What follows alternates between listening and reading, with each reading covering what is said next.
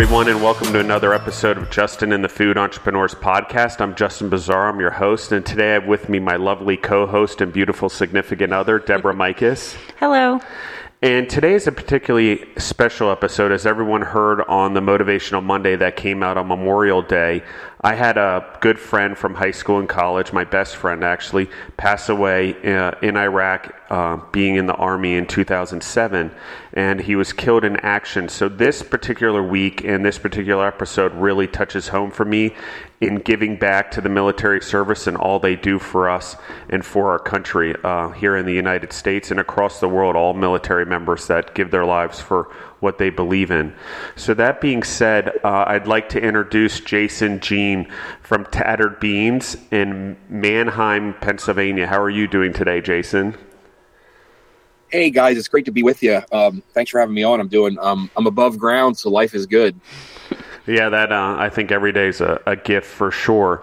Uh, tell us a little bit about your story, Jason. And, and I know you have all these entrepreneurial journeys and, and things you've accomplished. So tell us a little bit about how you got to where you are now. And please take as much time as you want. Well, first, let me start off by saying, you know, I'm um, deeply sorry, you know, about the passing of a dear friend of yours in uh, in Iraq.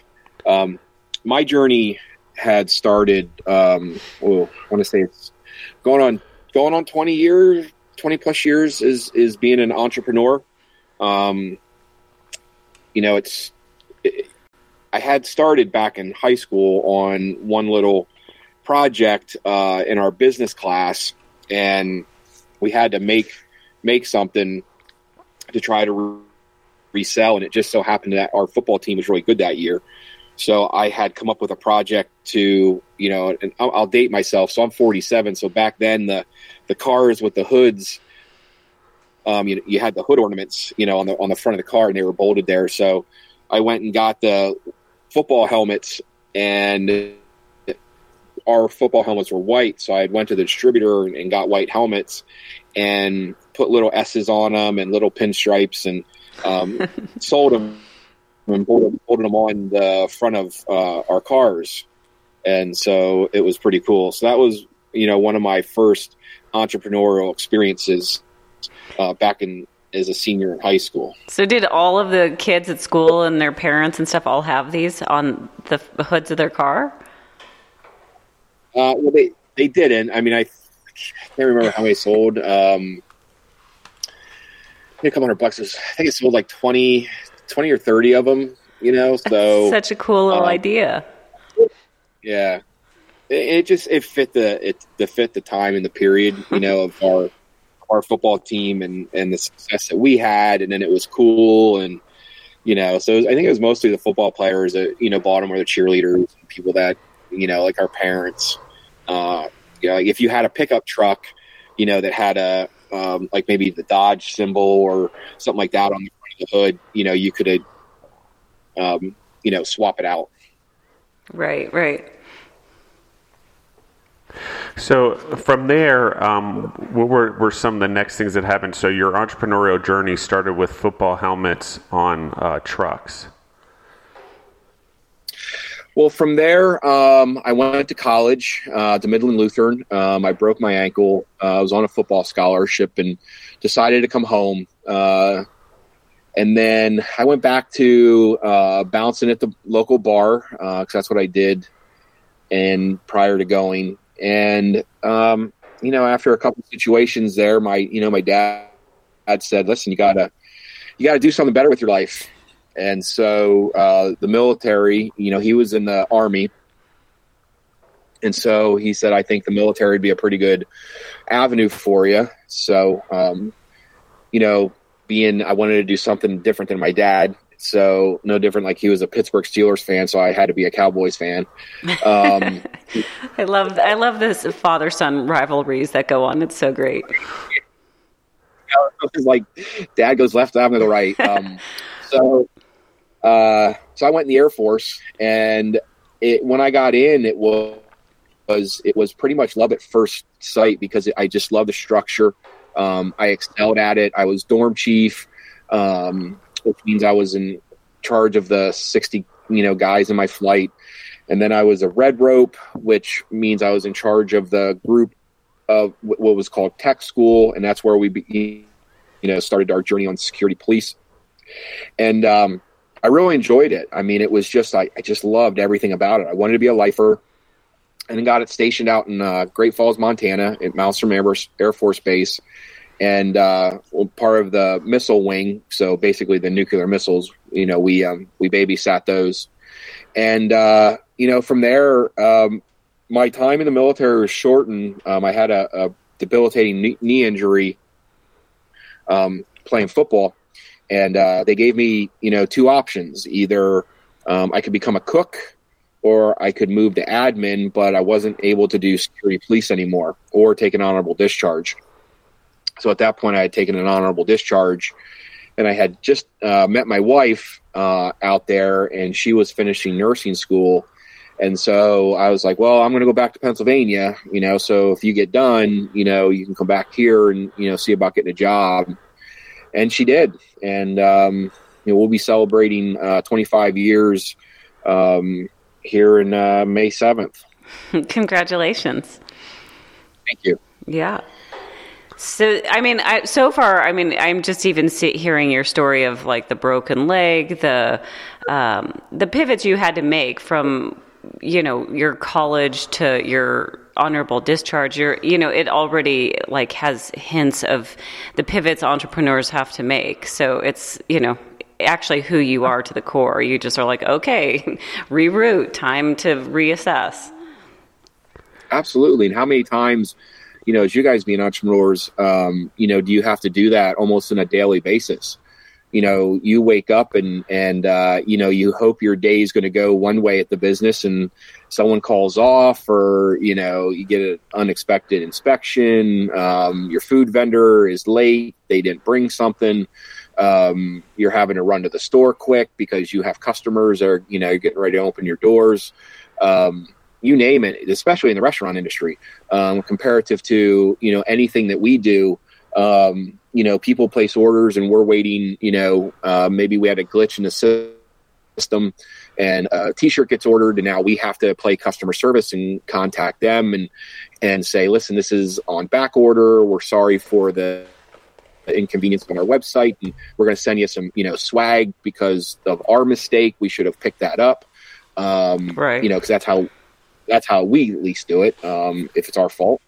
So yeah, I, you know, in life, um, you know, I was thrown many a challenges, um, been knocked down, you know, lots of times, and you know, had to have had to pull myself back up. And and one constant, at least for me, and I I tell entrepreneurs this is, you know, we're made to be dreamers, and you know, to reach for the sky, and and I've always been able to do that because you know, um, my wife's never wanted to work for me.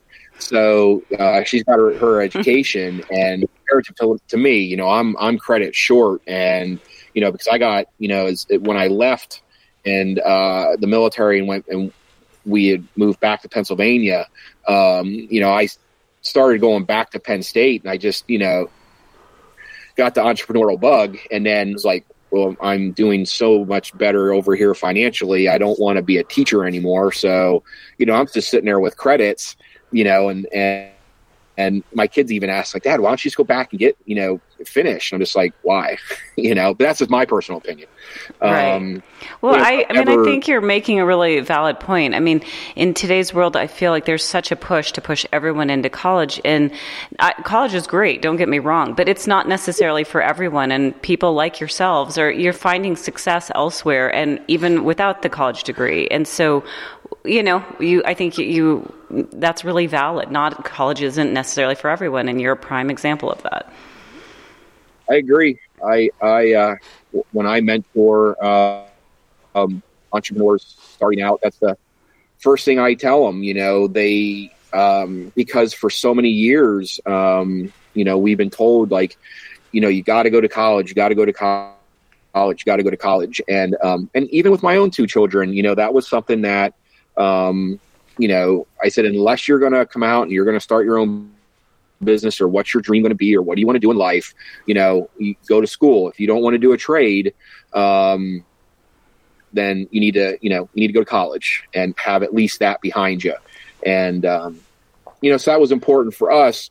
And but like my oldest daughter, you know, she just gave birth to uh, her her first son, and so I'm a pop pop, which is pretty awesome. uh, but uh, you know, so you know, we told her like she's like, oh, you know, I, you know, I'm pregnant, and you know, I'm, I got my college degree, and we're like, listen, it's always going to be there, you know. So when you get to a certain time in your life that you want to go back and, and get into the career field, like you have it there. So you know, don't look at it, you know, as if it's something that's wasted or anything like that. So that was uh, again a learning experience to go through.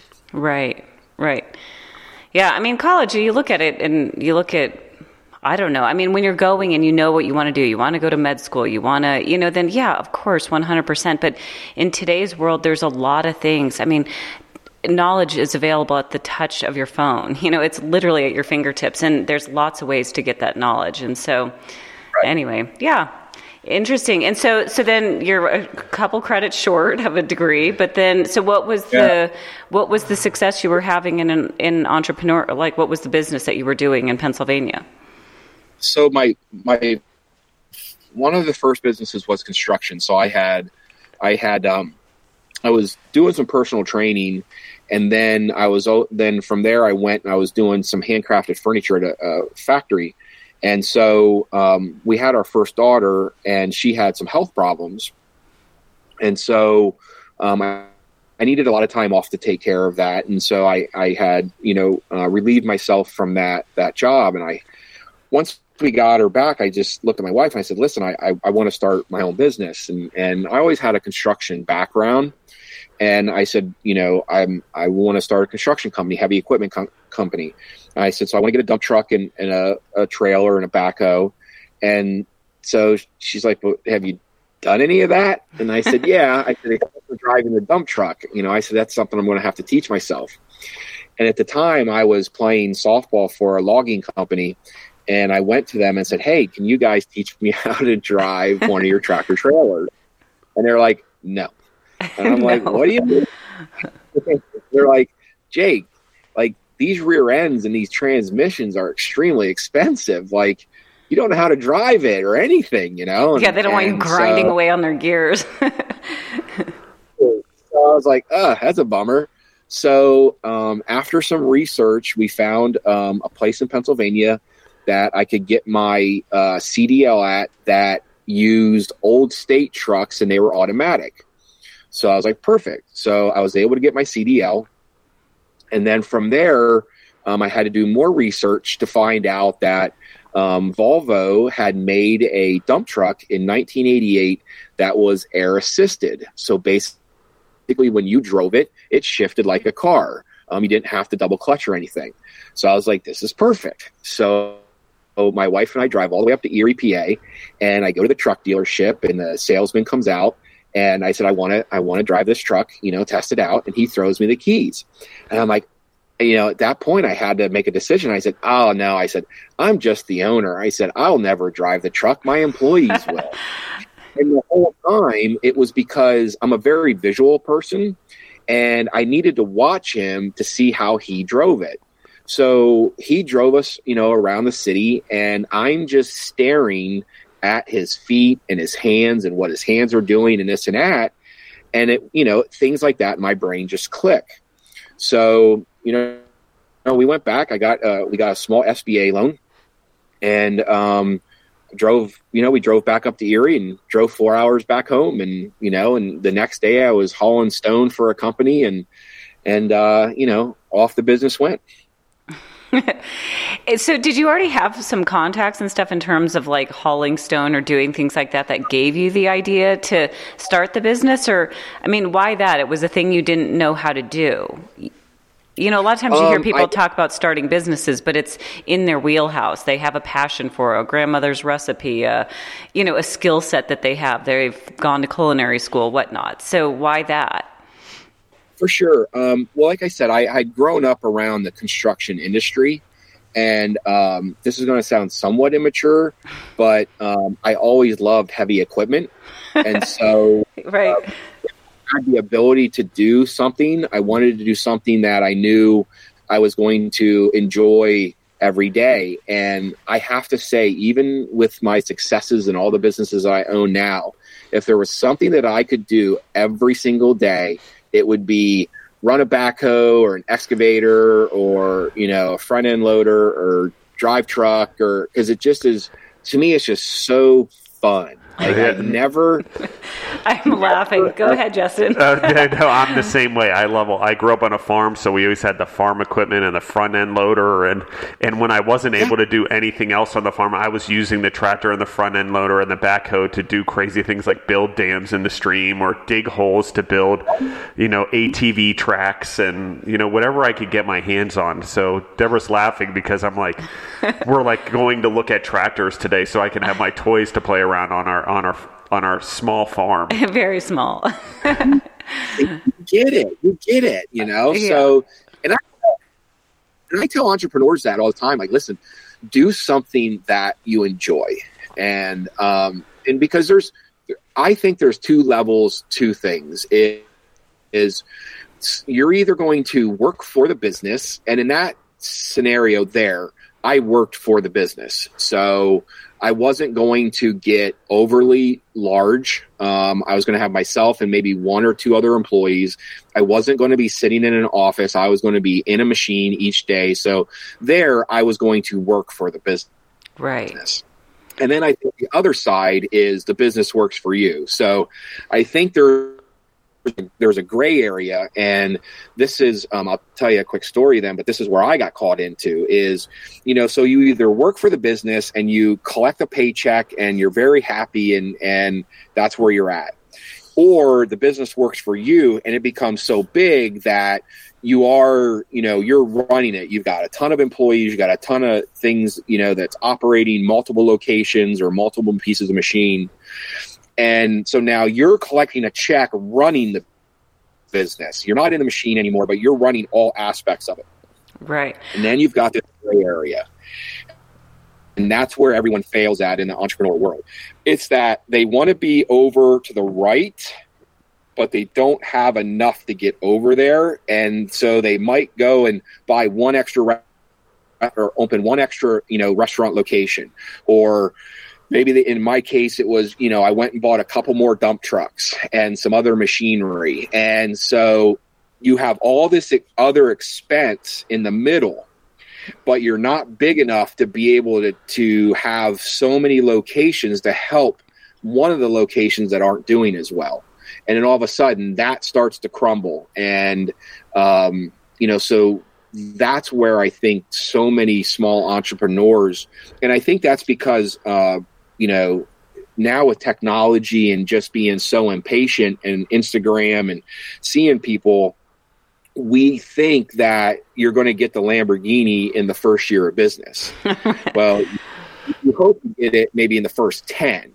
Um, but unfortunately, that's not the case. And same with, you know, your growth as a business is, you know, people expect that business to be doing a million million dollars, you know, within the first year. Well, you hope to maybe do a, a, million in the first 10, you know, whatever, maybe depending on what your business is. But, um, so we've, we get into this rut of trying to grow too fast and then we get stuck in the gray area because what ends up happening is you, you don't have enough capital usually. And so you go off and you, you have this very successful business and then you think, well, it's doing this one is so awesome. I'm going to go start another one. But what ends up happening is it takes the capital from the first one in some cases and your time. And so now the first one starts to falter a little bit and have a little bit of growing pains. And now you're focused over here on the right one. And so you're ultimately set yourself up for, you know, in, in a lot of cases, not always, um, a huge failure. Appreciate the way that you have described how you have described this whole transition of you know you're either working for the business or the business is working for you um, and then the gray area. I think that really illustrates you know, I, I, you've even put it in words for me, and I've been in business for a long time, and I just think you put that in such a clear way. It kind of made a lot of things click in my own head, and that gray area, I think, is probably where probably the vast majority of businesses actually fail. You know, because they they fall into that zone, uh, and you're right. The capital is kind of the thing to take that leap. It's almost bigger than getting the company started in the first place to, uh, from going from Absolutely. the mom and pop size to like you know much bigger because you have a whole nother layer of management. You have a whole you know there's all expenses a whole nother layer without it really having the profit margin that you need it to have until you have even more than that. So that's really i love the way you just phrased all of that Okay, so so get us back on track here. So we so you now have this business and uh, where you have your heavy equipment and whatnot, and you're doing that. And so, why did you transition out of that, or what happened next? Um, well, I had a, a, billion dollar company help me with that. Um, so um, I don't again. So this is this is where the college education portion comes into it, and and I don't think in any of my failures, um, a college educate a business college education would have helped me in any way. Probably what would have helped me is having uh, mentors that maybe I could have circled myself around that would have had losses or um, could have educated me on, uh, you know, maybe some future business decisions. So in my first scenario, I had a friend who had a very large construction company. Um, they did 100 million a year. Um, he said, "Hey, I winter was coming, and I was saying something about you know, oh, you know, work's a little slow and this and that." And, and so this guy's, you know, his at that point, his business had been in business from his his dad started. So I think about 40 years at that time. And he said, "Hey, well."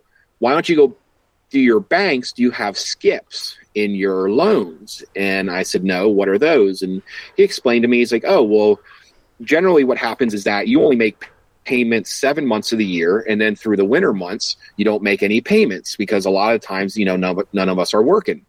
And i said oh well i didn't know that. I said well let me contact you know the, the my lending institutions. So i contacted the three local banks and they said oh absolutely. Yeah we'll modify your loans, and that's no problem. And then I had my heavy equipment uh, loans through a certain uh, company um, whose equipment um, is a certain yellow, and um, I had contacted them and said, "Hey."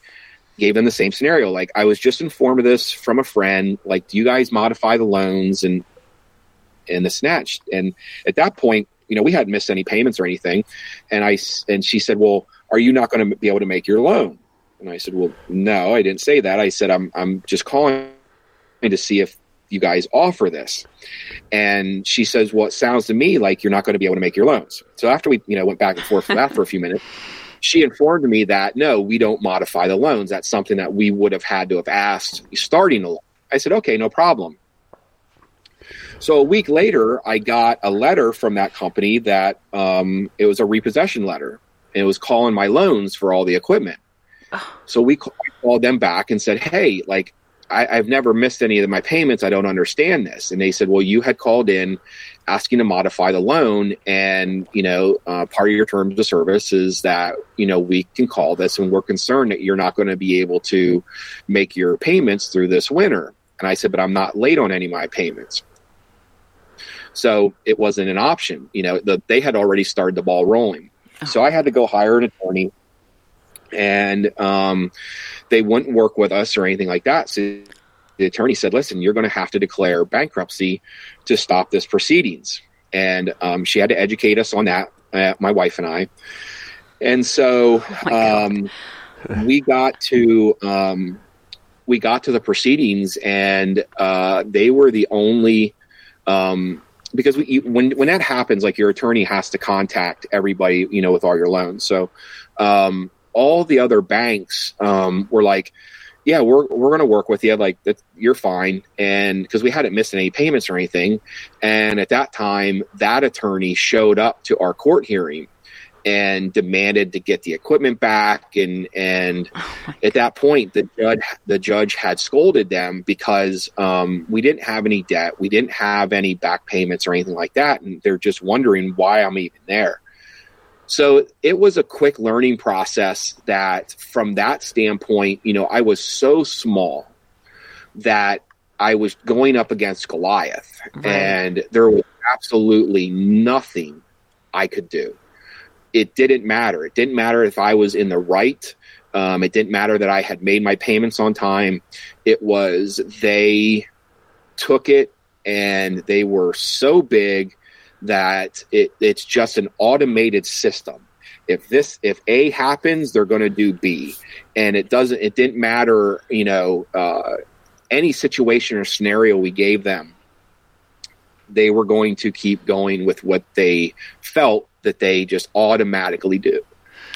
So And did they end up calling the loan? a learning experience. They took the What's that? equipment. So they did they end up taking the equipment and call or taking or calling the loan or what ended what was the verdict? So, what ended up happening was we continued to run the company for almost two years, um, and because again the situation puts everything in a stay, and so we were able to continue to operate and make our payments, and they weren't able to do anything at it until I decided I wanted to uh, be done with it. And when I wanted to be done with it, we were growing into more commercial construction.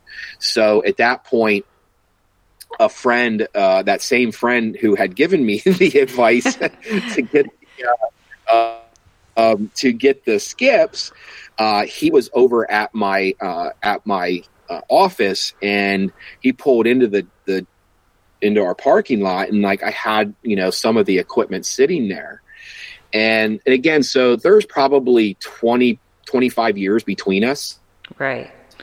and he looked at he said hey he goes so how about this piece of machinery? And i said oh well that you know the guy runs that sick. And i said he goes what about this one? And and i gave him you know the excuse of that one. And he said what about that dump truck? And i said well you know that guy you know he he had to get home earlier or something. And and he looked me dead in the eye and he said well just so you know he goes when that iron ain't moving it ain't making you no money and he goes if you can't he goes if you can't keep that stuff on on the road or, or in the dirt, you know, every single day, he goes, you have to really evaluate, you know, your business.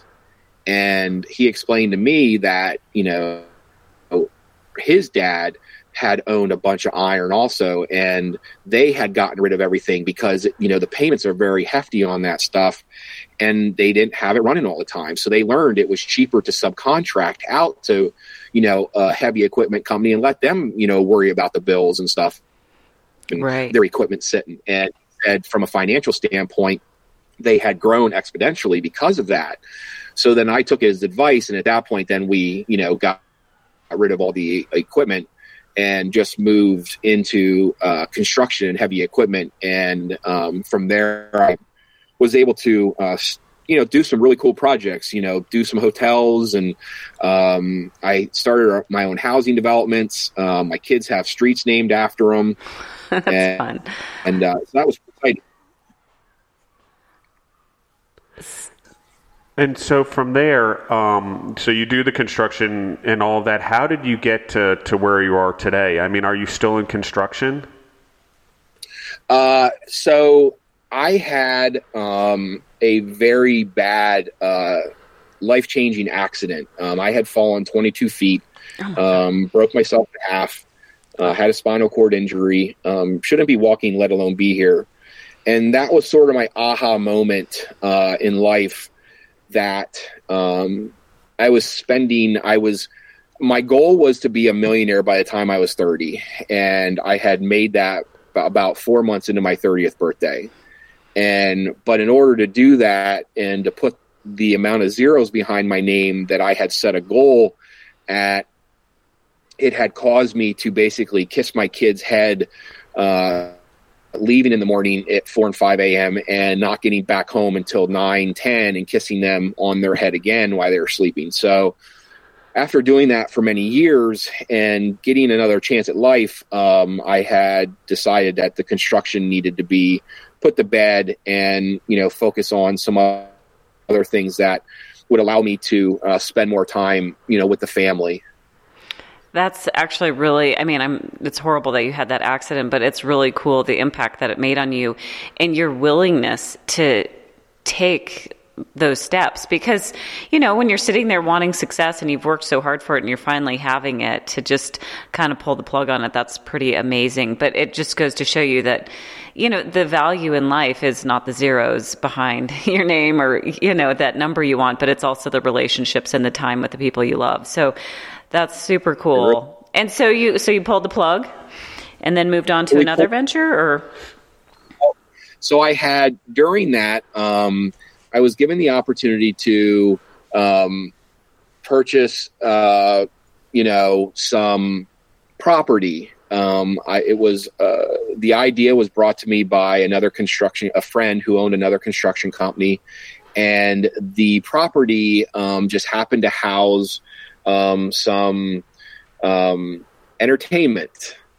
And so from there, uh, I had went to the the building owner and said, "What's the problem?" And she said, "Well, they're not paying rent." And I went to the the business and said, "What's the problem?" They're like, "Well, she's not fixing things, so we're not paying rent." And so I had said, "Well, listen, here's the deal. You give me a portion of your business um, because obviously, if you're not paying her rent, if you and I get in a fight, then you might not pay me. So this way, I'll be able to control that." And I said, "I'll buy the building for you and keep you guys open." And so um, I did, and that was November. And so we made um, so much cash, and uh, and the business was so successful in that 30 days that I had bought uh, another entertainment uh, facility. and so um, from there, uh, I had decided to take some time off and move to Key West. And so uh, we did. So we relocated up uprooted and relocated our family. Um, and while I was down there, um, we I decided to buy the third entertainment location, and and um, so that was uh, that that allowed me to have a passive income um, to be able to you know live off of, and and um, you know not because again my wife never worked in any of my businesses, so wherever we moved or whatever she did, like she just went to the hospital and worked. So um, that was able to provide uh, along with her, you know, for our family uh, for whatever you know we wanted or needed. Right. So now you're in Florida, but you you guys now live back in Pennsylvania. So how'd you get back there and end up with your business? Right. So my so my oldest daughter didn't like um, Key. No, don't don't get me wrong. I mean, we love Key West, but it was just a different environment for us. Right. And so she really missed uh, being home uh, up north. And so um, we said to her, like, well, do you want to move to the mainland? Like, we, we totally understand living on a rock.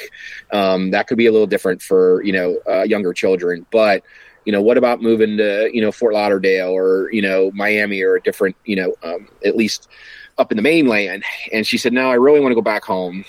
So at that point, uh, we had moved to Hershey, Pennsylvania, um, and you know, somewhat because they have a, a, large facility there for my wife. And so the kids started off there, and then um, at that point, I wanted to do something completely different. I had invested in other people's restaurants at the time, and um, I said to my wife, I said, I, I, we had we would eat at this one facility down this one restaurant down in Fort Lauderdale called uh, Cafe Monterano's, and Stevie is just uh you know listen he he he admits that he's uh he's not a culinary chef. Um, he's just a badass cook, and that's what he you know, says, and and he admits that, and and he, and so I had you know um, befriended him, you know, through the years when we lived in Key West. And so I, when I moved back to Pennsylvania, I said to my wife, I said, I'm going to open up an Italian restaurant. And she's like, okay. And again, she always supported me, you know, through things. And I said, this is what I want to do. So we had, um, you know, the whole design um, done a little bit more progressive for this particular area because I used a I used basically Stevie's um, thought process and you know made it almost like a little nightclub, um, but it was a restaurant. And from there, um, I was I was just telling someone else about this. So I taught myself how to cook everything from scratch, and so I love how you just like, mm-hmm. oh, I'm going to do this, I'm going to do that. You like don't even know how to do any of it, and you're like, okay. I can relate to that. That's exactly what so happened on this podcast. I'm like, I'm going to do this podcast, and and Deborah's like, Are you sure? And within two weeks, I built a studio, got the microphones, turned on the soundboard, and I'm recording with it, and just going right at it. So I love this. and and isn't doesn't that make you feel that much more cool? Yeah, yeah, way cooler. Well, your story is just, I mean, you're only 47, right? Like, you think of people and the longevity of their lives, and I'm hearing like the multitude of businesses and successes. And, and can we just give us, take a second to say your wife is a total stud? I mean, she's just like, okay, we'll move. Okay. You know, like, oh, you're going to start this company. So, you know, that's really cool. You guys obviously 25 years down the road have a really solid thing. And so that's amazing. But anyway, I didn't mean to interrupt. I just love that you keep taking on all these new ventures that are really kind of out of your own comfort zone.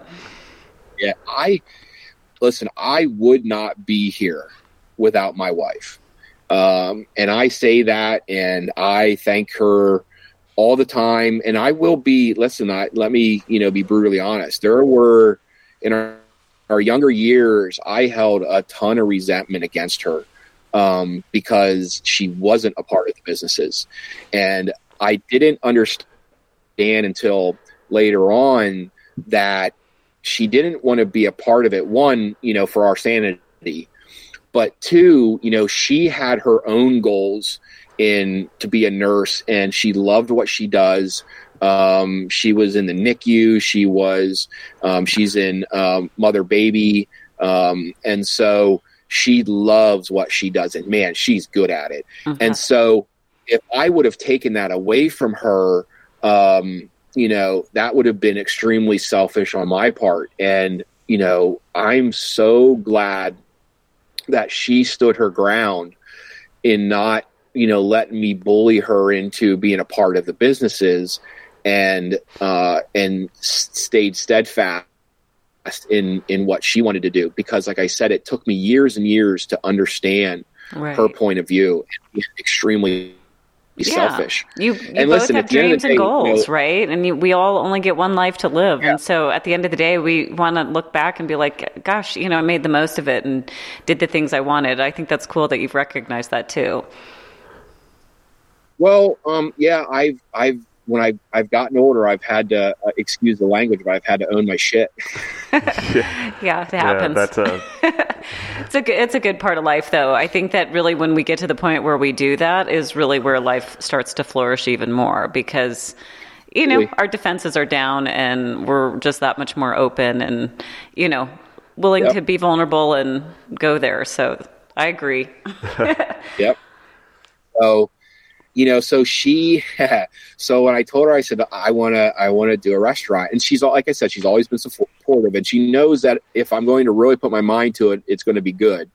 So, um, I started making the meatballs and, uh, from scratch. And my first batch was so bad that the dogs wouldn't even eat them. uh, It's pretty bad. that's, that's literally the honest God truth. Like they would not, they, they looked at the meatball and looked up at me and be like, listen, we eat a lot of stuff. Seriously, dude? like, I felt bad for him. So the one great thing about my family is, man, they are straight shooters.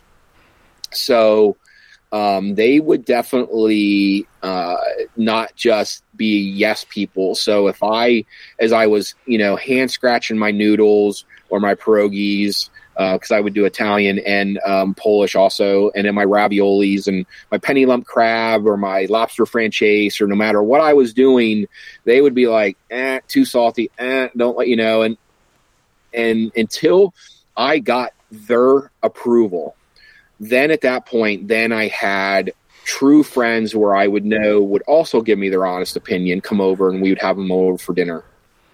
And when when I knew that it was uh you know my food was you know a hit, um, is when you know we I went out and and you know did the restaurant, and we were very successful.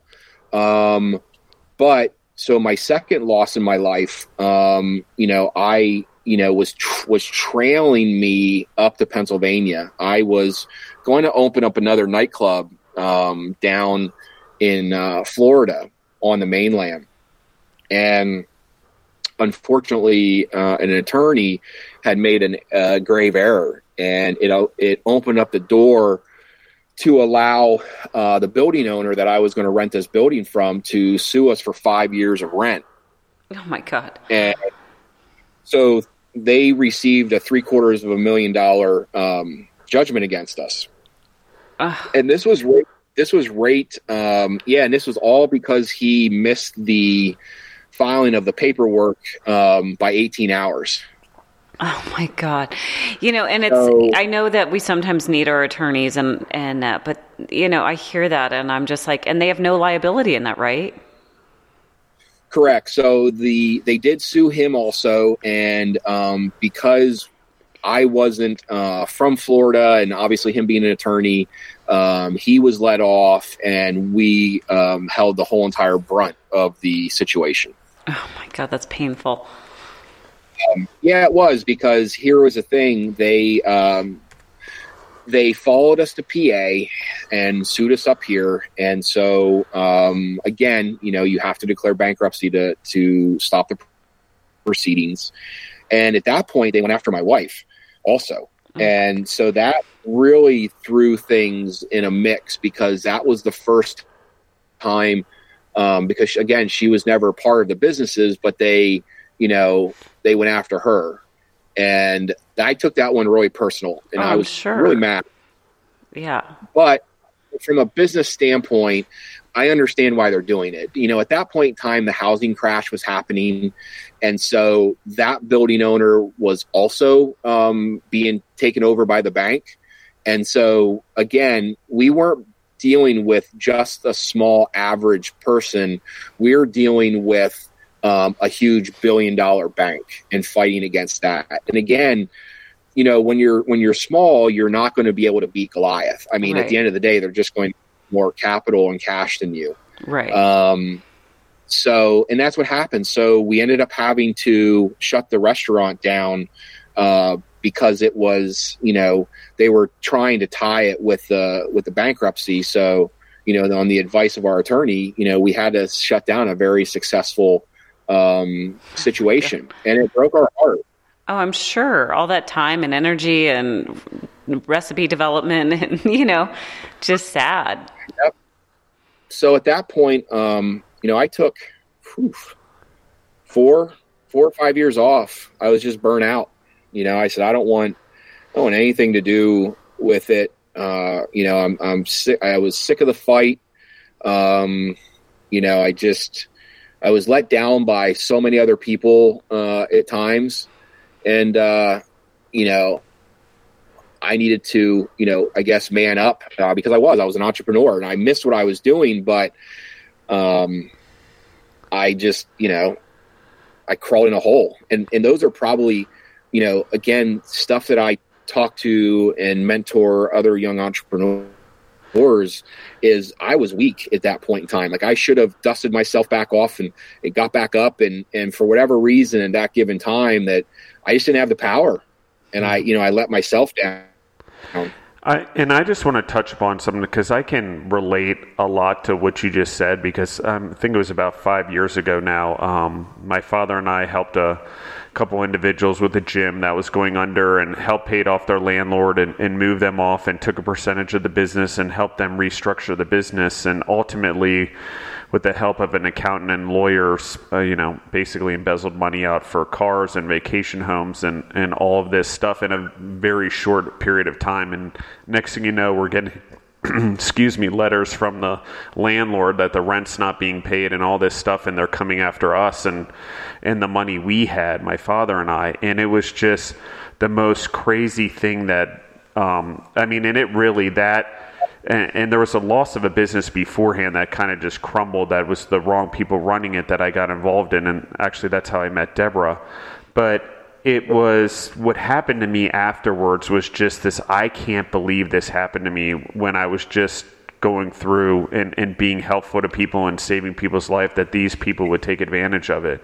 And it was it was crazy. And and to what you said, you know, you know you're supposed to dust yourself off and I knew I was supposed to pick myself up and do it, but I just didn't have the drive to go be an entrepreneur or or do anything other than what I had, you know, for a couple years because I was like how, you know, it was weird this energy and this motivation that sort of just bankrupted me and um, and I can relate to that a lot because at sometimes you take so much getting to an entrepreneur. There's this one point where you're just like, you know, oh my gosh, I, I need a break and I'm burned out and I need to just look at my life and change some things around. But it's just crazy how those things happen. And because the audience, and you're not alone, I don't think in that because the same thing happened to me. It took me, you know, really changing my life and really going at things a different way and, and rebuilding to get to where I am now. And so I just, I think it's a good story and I want to highlight it because I don't think you're the only one alone. And I actually think a lot of entrepreneurs, at least that I talk to, that have had these major bumps in the road where they lose something or lose their companies get there, you know, because everyone in, in society says dust yourself off, pick yourself up. That's what we're supposed to do. But I think sometimes we hit a part in our lives where we're just like, man, that was awful. I can't believe that happened, you know, and, you know, we feel bad. Yeah. And your wife getting dragged in and the people that got dragged in in my life, it was just like, okay, like what, that, what just happened here? Yeah, you a little bit can have moments of losing faith in humanity. You're like, wait, I'm putting all this good stuff out there, and yeah, definitely painful, and I think completely reasonable to have to take some time to rebuild the energy to go after it again because it's an enormous amount of energy in building any business and so, you know, to, you know that at this point, at this in your story, you've had how many businesses, you know, so you know what it's going to take. So I can see how you got to a point where you're like, I don't quite have it in the tank right now. You know, I'm going to need to re- recharge for a while. Yeah, and one of the craziest parts about it is, you know, is that the fact that for three years after the business was done, we were still paying for all the gym equipment and the the financing on yep. it, even though the yep. individuals that you know, scammed us out of it, stole all the equipment and moved it all out of the gym overnight, and we're not in possession of it. And it was just the craziest yep. cycle of life, and just like, how is this happening? And why am I paying for something that's out of my possession that someone stole? And, you know, trying to deal with the lawyers to get them to do anything was just one of the most frustrating things I've ever been through in my life. I'm like, wait, I'm in the right here. I didn't do anything wrong. Here's the paper trail. Here's my father's paper trail. Here's what we've done. Here's the books they showed us. Here's the real books that we got from a forensic accounting analysis on where the money actually went. Like, why are we not doing anything? You know, and it was just like so hard. And at the meantime, we have this Goliath of a company and and the the lease that we leased the building from for the gym in the first place coming after us and, and, and trying to sue us and get us to pay the money because we were the ones that actually had money in our pockets. And so it's just it was crazy. It's one of the craziest things I, have ever been through, and I didn't realize until you just talked about it how actually stressful that was to me, and how it actually shut me down for a few years, just in in, in trying to deal with something so difficult. And actually, I couldn't make any sense out of it. Was the biggest problem. You know, it took me forever to just be like you know some people are just unhealthy and do unhealthy things and and cause problems and that's just the way life is. It took me you know really 2 years to get to that point to just accept it for what it was. And that's so so true. And and what we've all just talked about and what I've heard from you is that we're small. Like you were small peanuts to that big company and I just never understood why run someone into the dirt. I just don't get it. But they are so big and so automated that that's just what they do. And they don't care. There's no compassion. There's uh, nothing. There's no feelings whatsoever. And they pay huge law firms big bucks, and at the end of the day, they don't get anything in, in most cases, but they just ruin lives. Yep. And I just don't understand that. It just baffles me. Well, and I've had the the just, and I know we're going off on a tangent, um, but it's like in the things I've started businesses and been involved in businesses and trying to grow something, and then you get cease and desist letters from from people that you're actually helping or, or doing something for, and you're like wait a second, like why are all of a sudden are you turning on me when things are going well and, and business partners and things like that? And so I love this story because you've kept going, number one, and just like Deborah and I have through all of it, all of our ups and downs and hardships as being entrepreneurs. But the part that I, I think that's so important is that it's so out of our control, so much of it that we just, as entrepreneurs, we have to become masters of pivoting. We have to become masters of, you know, falling down. And we do this on a motivational Monday. Is talk about a Rocky Balboa quote where nothing hits as hard as life.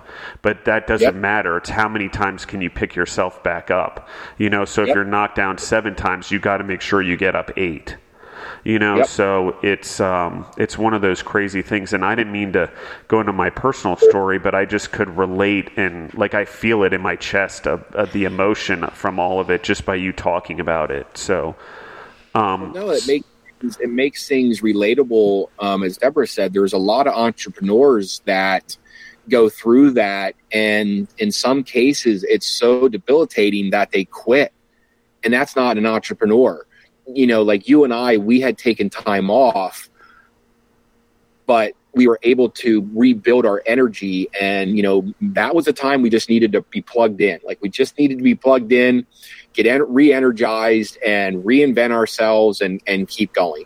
Uh, because you're going to have losses. You're going to have people that are going to sue you. You're going to have things that are going to happen. Um, and you know, in that scenario, you just have to keep rolling with the punches. And, you know, we ended up having, so when I had closed that down and taken some time off, um, I went to my partner after I sort of regenerized and said, listen, you know, let's get back into the, the food. Um, and he had a property and we said, let's build it out and, and get into the cafe. You know, let's do a, a smoothie cafe. So we'll do scratch food and we will do smoothies that are all fruit and vegetables, no preservatives, anything like that, all scratch. And uh, we were, hugely successful, and that's where we started giving back to homeless vets. And we had a little um, pay it forward program called From Me to You, where somebody could purchase either a half a smoothie and we would give a homeless person a half a sandwich, or they could purchase half a sandwich and we would give the other half of the smoothie. And so, and we allowed them to eat in the restaurant, and which made them feel like you know they weren't um, you know, shunned or anything like that. And then we would talk to the customers if, if somebody was eating in the restaurant. You know, we would tell them about the the Me to You program, for Me to You program, and then upon leaving, they would buy a ticket. You know, and it, it just it kept just we had a walls full of these tickets. And That's so, awesome. being you know, well, thank you. Being an entrepreneur, I've always, again, you know, been a dreamer, you know, so we knew that we had a good product. And um, from that standpoint, we went to another attorney and um, said, hey, here's a business concept I have. Every restaurant is fighting for customers. So we want to obviously grow and have multiple locations. Here's the business idea could we allow people to invest in the restaurant and um, have two stages of investments? The first stage would be for more savvy investors that could uh, come in early and we would match what they they they put in with a maximum of 20,000 they couldn't go over that and then once construction gets done, we would go to our stage two investors, um, which that would be a maximum and minimum of a thousand dollar investment. So this way we could go and the objective of that is you had to live within 10 miles of the restaurant in order to be able to do that. and the business concept behind that was is if this person had investment in our cafe and let's say um, they have a soccer uh, banquet that they have to cater? Are they going to go to Chipotle or Subway or Panera, or are they going to come to the restaurant that they have a thousand dollars invested in? Okay, brilliant. so um, I had pitched that to our attorney and said, "Is there anything legally, you know, um, that we have to do?" I did my research online, um, and she said, "No, they're members of the LLC. You know, you would have an LLC for each location." And I said, "Okay." So we go and we have this huge article written about us in um, a business in a business journal uh, about the whole concept and I think that was on a Wednesday. And by that following Monday, we were getting a really nice letter by the Securities and Exchange from Pennsylvania. Why? And we were like, Is there uh, something wrong with the concept? You're selling securities.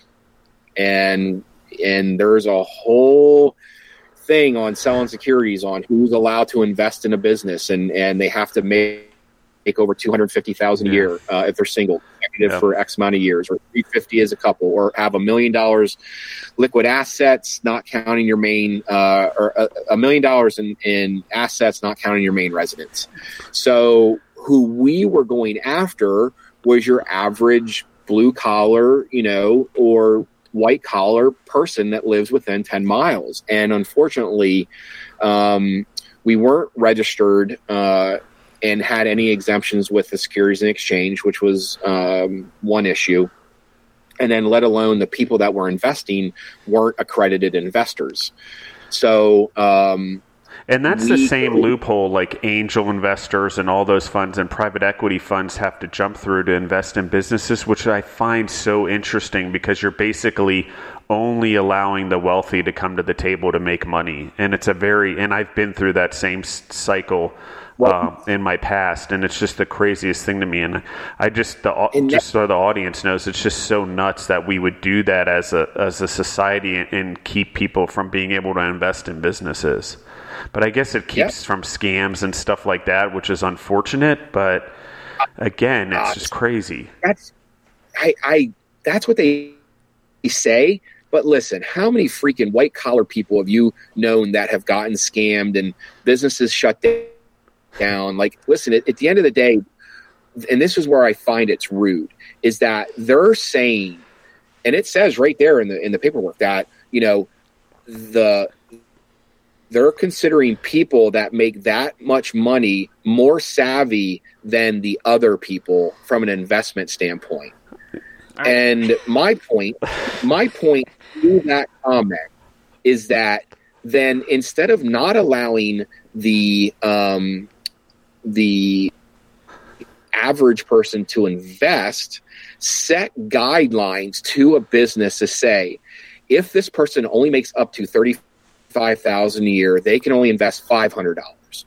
If this person makes up to a hundred thousand a year, they can maybe invest a thousand dollars. I mean, do something that way, but like like I like Deborah had said, yeah, it was a great business concept. Man, we literally when we got the okay, we went gangbusters. We opened two more locations and we were right in the middle of the demo on the third one when we got that letter and it was just cut our legs off right at our knees right then and there. And and um, we ended up having to close two of the locations down um, as part. Um, it may, gave us a huge black eye. We went and spent, you know, a lot of money on um, getting ourselves out of trouble and um, and trying to move forward with it the right way. And once you get that issue, like you know, you you're walking constantly around with this black eye, and you're trying to tell now savvy investors like, oh, hey, we got in trouble. You know, we got some bad advice from the attorney, but you want to, you know, get into this business. We're very profitable, but we had to shut two locations down, so we basically are starting from scratch on those two locations again. Um, at that point, you know, people are like, dude, way too much drama. Um, come, to, come to me when with your next adventure, but you know, too much drama right now. Right. And so, from that standpoint, we had kept the one location open for years, and it wasn't until my cancer diagnosis in September that um, we ended up calling it quits. Um, just too much to run um, and manage. And from that standpoint, that's how Tattered Beans was launched because that company, uh, that cat our cafes had a coffee company associated with it, you know, because coffee cafes. Right. And um, we were known as Central PA's, you know, coffee fundraiser. So instead of people, you know, if they had a soccer fundraiser or, you know, something like that, instead of selling candy bars, they sold our coffee. And we became extremely popular that way because I didn't want to compete with the retail market. I mean, you know, in Lancaster alone, there's probably, you know, 15 different gourmet little coffee shops or, you know, who roast their own and stuff like that. So, you know, for me, it's like, you know, why work harder, work smarter. So we went out and said, well, there's no one doing fundraising. So yeah, let's, you know, let's crush that market. And we did. Yeah. So once we, I, I went to Amanda again, who, who's my right hand person, and said, "Listen, I don't want the coffee to go away. Let's reinvent it, but I want to give back to vets. Um, I want to leave. I want to leave a legacy. I want to do something awesome, and so let's do this." So we compiled the numbers. Um, we were selling a bag for eight bucks, you know, and I said, "What's gourmet coffee selling for, for online?" And she goes, 12 or more." I said, "Let's make ours twelve dollars a bag." And I said, we'll take that four dollars and we'll give it right back to a veteran. That's so then, so cool. and we had to come up with a concept of how am I going to do that. So then I went to my web programmer and said, listen, here's my idea. I want to give money back directly to veterans. I said, but in order to do that, we have to build a website, and those veterans have to have a profile so people can shop under them. And so Oh, the veteran cool. technically became the product and the coffee became the sub product. And what that does is that allows people to shop under as many veterans as they want. So they could buy one bag of coffee under, you know, 20 different veterans. And when it when it spits out to us, it shows exactly what was bought and what veteran is owned their percentage off of that purchase. And so then um, what is really awesome is we just cut our first set of checks back to vets that um, coffee was bought under um, that last month. And that was and feels pretty awesome. That's so cool. So let me, so just so I got this right. So basically, if someone's a vet, they can sign up with your program and they can then be eligible to receive a percentage of sales. And me as a consumer, I can go online and if I'm purchasing, I can pick certain vets or I can do certain things so that when I'm buying coffee, money's going back to the ones I select. Is that, am I understanding that correctly? That is correct. Okay, so this is And- really brilliant because now you've got any vet who signs up, they're going to help you market, right? Because this is something that they get to, you know, have help their family or themselves or, you know, whatever their situation is. And so, I mean, one, it's brilliant and amazing because you're giving back to vets. But two, I love how you bring them into the story and really let it be personal to them. So thank you very much because that was spoken like a true entrepreneur. You saw exactly my concept. So when you're in now, we did add active duty and first responders also. Um, and let me tell you, you know, being active duty, and, and again, I love our I love our military, I love the country, and this and that. But in a lot of cases, you know, um, active duty and veterans and first responders, and a lot of times are uh, there's a big pay gap in other industries Right. comparatively for for what they do. Let's be honest. I mean, you know, um, unfortunately, we have just read the news that there were servicemen uh, lost uh, just the other day. Um, how you know, unfortunately, we turn on the news every day, and it seems like there's another first responder that has uh, passed away, and so for what they give comparatively to, let's say, a sports person um, who isn't putting their life on the line Right. and uh, catching a ball or shooting a ball or whatever. Um, our thought process as a society is, I think, is a little bit backwards in where you know you have an EMT person that is you know rolling up on a car accident and saving someone's life, and they're making nineteen thousand a year in some cases, and it's like really. So when I thought of Tattered Beans, I full heartedly had it to where at the end of the day, cash is king.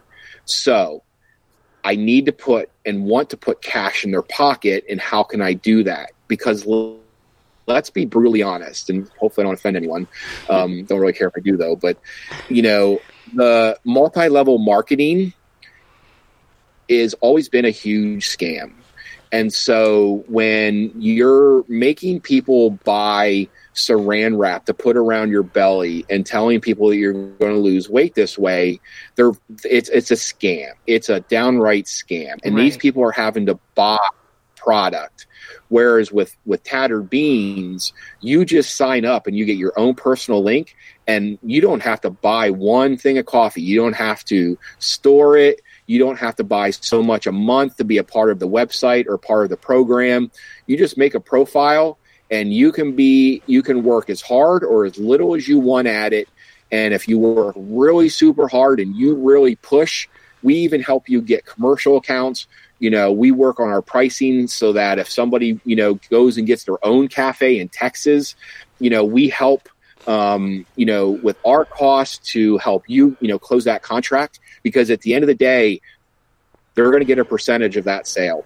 And you know that's how a secondary income can be made so that they're not having to go out and invest in these scams and not get anything back from it right. except for a closet full of you know junk Right, and they have no investment in. They sign themselves up, and like you said, it's whatever they they want to put into it, or or maybe if it's even a fallen soldier, it's their family can do it on in their behalf. You know, and so that's just amazing. I love that. And, you know, you're 100% correct. Justin and I were just out in Georgia and we had met with some veteran services. Um, for for our own business and uh, but we were kind of talking about the funding and the housing and just how the funding of it is you know, just so minimal. And, you know, we were comparing it to another facility we were looking at that had to do with people accused of crimes but were being in a holding position for deciding if they were mentally sane. Uh, mentally yeah, just, capable uh, to stand trial. And so looking yeah. just at the funding of the two different things and like how much less we give to our veterans, it's just heartbreaking. Yeah, each of those mentally um, people that were being evaluated to stand trial. So, what if they they have something or not? They can say that they didn't stand trial, and they can go under a mental evaluation. Literally, yep. one person towards to a room. But for the veterans, they're trying to get, you know, they four have people. four beds in a room, so it's four people in the same size room. And you're like, wait, wait a second, hold on. These people didn't commit a crime. They served their country. And so the funding is literally 25% of that of what we give to criminals. Well, potential criminals. Yeah, potential criminals. Been. Or even what we spend on someone in, in a jail comparatively to what we give our veterans um, just from the government. But you know, I do want to touch upon something because I feel the same way about this. And Deborah and I have uh, obviously we've been talking about this quite a bit because of what we saw. But the fact that first responders and people in the military and all that, the pay discrepancy for what they do and what they risk compared to even just you know a person going into an office building every day is such a vast difference and, and i like what you're doing because it is gapping that um, that difference or, or um, differentiation between their what they deserve and what they need. And so, you know, it's not we don't need to talk about it right now, but definitely I would love to talk about how we in our business and what we do with food and producing food on large scales um, and co-packaging and stuff like that maybe be able to help complement what you're doing there and help veterans and maybe give other product lines into you guys to help them make money in that way. And I don't know, you know, you you're right there, so maybe you have an idea. But any way that we could help do that as well, I would love to be involved in ways to make veterans and active service members and and police and and whatever first responders. Uh, do that. And as a person that lived through 9 11, and like I said, a friend who passed away, and family members who have served in the military, I just think it's such a big deal you know, and considering like I have an uncle that spent 20 years of his life in the military and seeing what he's come out with and, and, and trying to find jobs and layoffs and stuff like that. And, you know, he served this great thing and the struggle that he has. Um, I love what we're talking about here. I think it's just so important that we we have the ability to give back and, and give all the people in the military and first responders and police and also a secondary purpose you know in that yes go do what your first purpose is is save lives and be there for people but also here's what we can do as entrepreneurs to give back to them. So i just want to throw that out there. It's you know, as something that Deborah and I do, and obviously we're passionate about because we've been talking about it quite a bit after we saw it ourselves in first person of how bad it actually is for these people that have given their lives really to to us and give their lives to to save other people's lives and protect our borders and and whatever it is it's just mind-boggling how we as a society don't appreciate it more and and devalue their service well, I think you know the news hasn't helped. Um, well, and your service, so thank you for serving as well. um, the you know unfortunately um, you know we're a clickbait society now. And so if we can you know um, get the situation to get more viewers um, the news you know goes that route. And i think the one of the last things i've that i saw was an article um, and then news that was how you went in the military because you didn't have anything else in life. You were you know, basically a nobody. You weren't going to go to college. You weren't going to do anything good. So you had to go in the military. And don't get me wrong, you know, there's in some situations that's what people do. Um, and other people go into it because that's their passion. That's what they want to do. And you're so right when, you know, like you were saying, you know, 20 years later, you know, you're looking for a job. And, you know, if you're an ammunition specialist, what do you do out in the real world?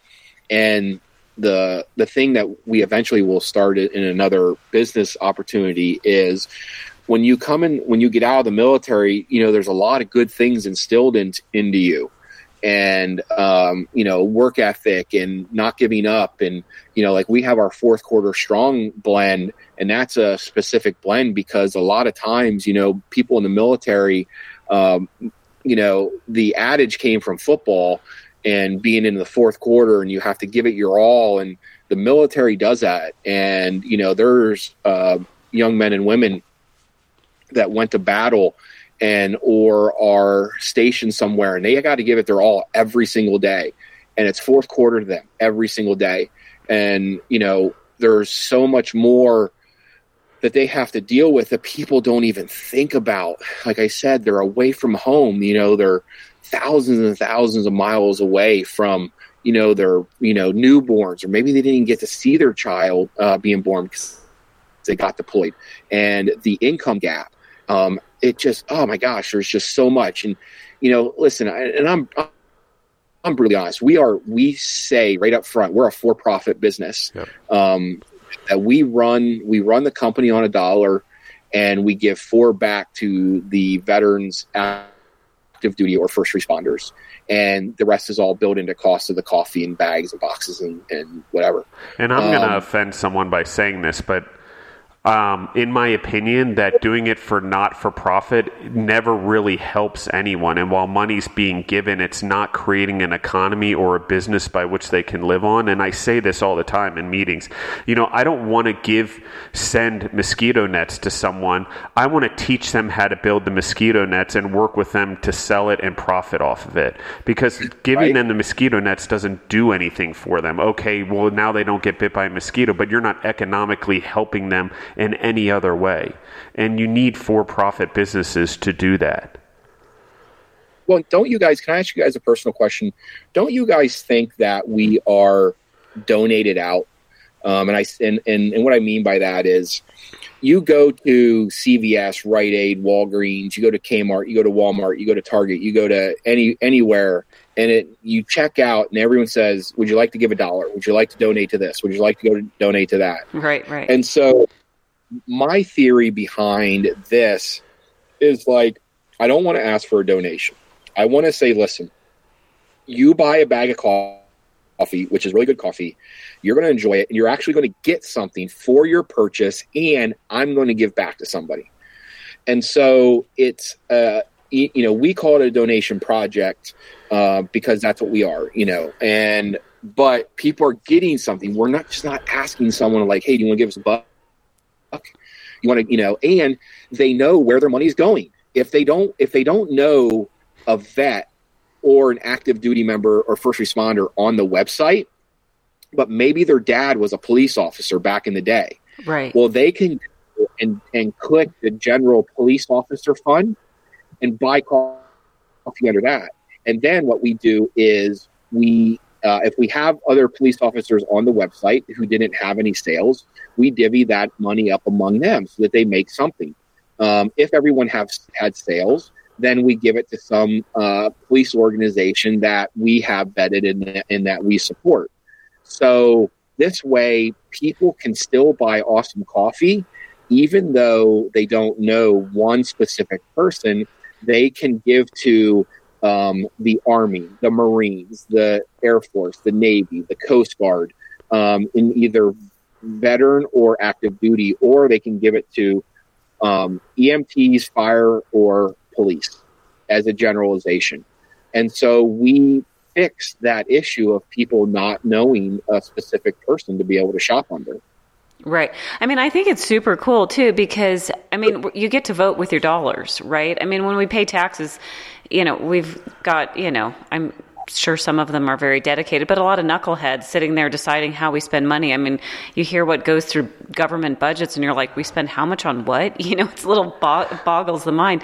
So it's kind of cool because it's like if you're going to buy coffee anyway, you can vote with your dollars, right? You can decide where, you know, some where some of your money goes. And I love that idea. And here's the reality is in the food business, if the four dollars weren't going to a veteran and you had a traditional business food model, that four dollars would go to a broker or a distributor or commissions for a salesperson or a sales rep agency or whatever. So the fact, you know, when people are like, "Oh, it's four dollars, it's a lot," or you know, I can hear it already in some of the comments. But the reality is this: if that money wasn't going to the veterans, it'd go to someone else. So why not give it to them and let them earn it? And so I really like that concept. And um, and it really sticks with me and and I'm going to throw a plug in there for another group that and part of the reason you know I love this episode and and the military thing's really coming front and center for Deborah and I not only from the loss of a friend but uh, and family members that have uh, been in the military but we've recently talked to a group in Georgia that called Comfort Farms and they sort of um, help veterans with PTSD um, get involved in farming and, and organically ra- ra- uh, and sustainably farming and organically raising crops and all of that to help them find purpose outside of the military because they a lot of them come out you know don't know what to do can't find something you know that keeps them active every day to go back to the uh, dump trucks and the the bulldozers and stuff like that. Like you know, when you're used to life and and having life and needing to do something and having a purpose every single day, you know, to go into a career that's just nine to five and not have a 24 hour purpose or something you're taking care of becomes difficult. So I just like that there's these groups out there like you guys doing that, and I wanted to give them a plug just because you know, there's there's probably something there maybe in uh, being an entrepreneur, and I'm a dreamer uh, the same way. Is you know I can dream of maybe like taking their pigs and making baking out of it, and also selling it through a site like yours, or partnering with you with your model and, and making something like that work. Because I'm like, there's a way that we can really benefit all these veterans and really make serving in the military or serving as a police officer or a a fireman or firewoman you know, as as something that you know can be rewarded and we can appreciate them as society and as entrepreneurs. Because you know they're not appreciated enough by t- the taxes we pay. So i figure i feel like what you're doing is showing them a level of appreciation through profiting and through being an entrepreneur which i believe truly is the solution to all problems. Is it has to be for profit, it has to have economics, it has to create economic benefit, and it has to lift up people economically. You know, so they can go from you know lower class to middle class or middle class to upper class. And when we don't do that, all we do is keep people where they are by by doing donations and stuff like that. And I believe in donating. Don't get me wrong. Um, but at a point you're like you need, we need to figure out a better way to lift up these people and get them to work and and create you know economic benefit so, I agree 100%. I wanted to ask you, you know, like from a business component, because I'm a little bit now my, so you guys are for profit. And when you give money, is it, as a donation to these individuals or groups how does that does that just show up as an expense on your books? Or do you mark it as a donation? And if so do they have to be a 501c3 or are you is there a maximum that you can give? Because i know like you can only gift x amount per year to per person or anyway so my mind's a little bit reeling with the technical side and the financial side of that. It's it's um so they will you know uh, get taxed at the end of the year. They'll get the 1099 Okay. And a lot of them, a lot won't have to worry about any of the issues because they won't meet the threshold that right. they would have to um, report it in some cases. But for the people that would have to, um, to us, it's it, it's shown as an expense. Okay, uh, so it's like having a sales commission sort of idea. Correct. Is how it shows up in your books and how it they report it on the receiving end. Exactly. Okay, cool. Yep. Yeah, no, and I can see. I mean, obviously, because the other way, I'm like, how would you do it as a literal donation? But, and I love that you're unapologetic about it, you being a for profit company. There's, I mean, I think for profit companies, especially small businesses, are predominantly all of new jobs. I mean, it's the lion's share of it. There's a lot that go, that small business provides our society, and to be unapologetic about it and your success, I think, you know, because you are successful is because you can do this. You know, it's if it weren't for the one, you couldn't do the other. And I think what you're doing is incredible, and obviously, lots of people are benefiting from it. So, kudos to you. You know what was cool is I'll give you two instances. You know, so one one guy had one of the vets has been signed up for less than a month and you know so where he had um, came on board and started selling and, and, started putting his link out there he made for $85 in let's say a couple weeks. Right. I mean that's $85 for doing nothing. He just literally would post on his social media a picture of him drinking the coffee and people trusted him. He had samples. Other people had tasted it. They loved the coffee. And um, people bought under his profile and by people doing that he made x amount of percentages on people when they bought K cups. He made X amount of dollars when people bought a a 12 ounce bag. Uh, we had people buy, you know, five pound bags, you know, and um, where he got X amount of percentage on that. So he and and he is seeing the uh, benefit from it. So now um, he's going out and looking at commercial um, projects. You know, trying to pick up the local pub or something like that to uh, buy it. Now that you know, he's a go getter. Right. So he sees the benefit of it. You know, um, you know, it's we look at it from this standpoint that if somebody really really worked hard at it and they sold a hundred bags a month, uh, uh, retail bags, that's four hundred dollars a month that they would make. Right. Straight. I mean, I mean, you know, yeah. I mean, it just makes so much sense. So, for those people who fall under your category of veterans, first responders, whatnot, how do they get involved with your company? Maybe you could kind of explain that to the listeners so that if there are people out there who want to participate, you can explain how. So, listen, if you're a veteran, you know a veteran, if you know a first responder, if you know an active duty, maybe it's a, a, a uncle, a cousin, a, you know, uh, one of your siblings, your children, um, you would you can go to our tatteredbeans.com and hit the register button and that will send you directly to that page. Um, the actual page is submit.tatteredbeans.com and you know right there's all the information on the the things that we require. Um, if you're active duty you can't be in uniform um, or it has to be blurred uh, and what you're you know your rank or anything like that. Same with first responders. Uh, um, your badge numbers or anything like that have to be blurred. You just have to verify, you know, give us the information so that we can verify that you are who you are and things like that, so people aren't stealing valor. And then same with veterans, the the one requirement that we have is that you have to be honorably discharged. So you have to have your DD form 214, or you have to click the box that says that if you take money, that it's you know under prosecution. So they're the big requirements, um, but the the biggest, and you'll know this as an entrepreneur, um, the biggest thing that we're finding is that a lot of people um, don't want people to think that they need help, and um, so the, from the donation side of it, they don't like that concept. So we've really tried to get them to understand it's well, we say it's a donation because it's really what's happening, um, but it's a business opportunity for you.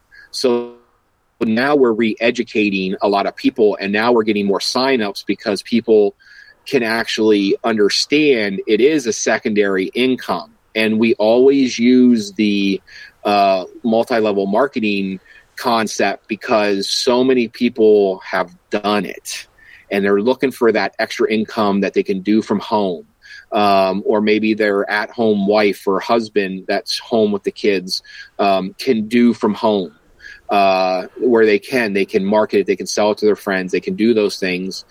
And so once we go after and we explain to them, like, listen, you can make as much with tattered beans as you did with that, and you don't have to buy anything. You don't have to put it in an investment. You just got to fill out the forms and get a link and post it and talk about it. So when you're at the soccer game, tell your friends, you know, when you're, um, you know, out to dinner and you know the restaurant owner be like hey who you know whose coffee do you use you know like listen hey i you know i'm part of this coffee brand and you know here you can buy under my link you know and we'll help that person um, with our pricing to help them close those deals um, you know because at the end of the day my at least my business concept is that if I don't want to take from their percentage. If I have to lower our dollar down to 70 cents, at the end of the day, it's still a sale. Right. So it's helping put money in that veteran's pocket, and we're still making seventy cents because if if I if I'm if I'm uh, a fool and I don't help that that vet close that deal, then we don't get anything. And zero at the end of the day is zero zero. Right, right. Okay, so walk me through a little bit. So, if I were to go to your website and look at it, do I see a list of um, veterans and I can go through and click. And if I click five, then the $4 on my bag gets divided over five people? Or how does that work? What does that look like to the consumer?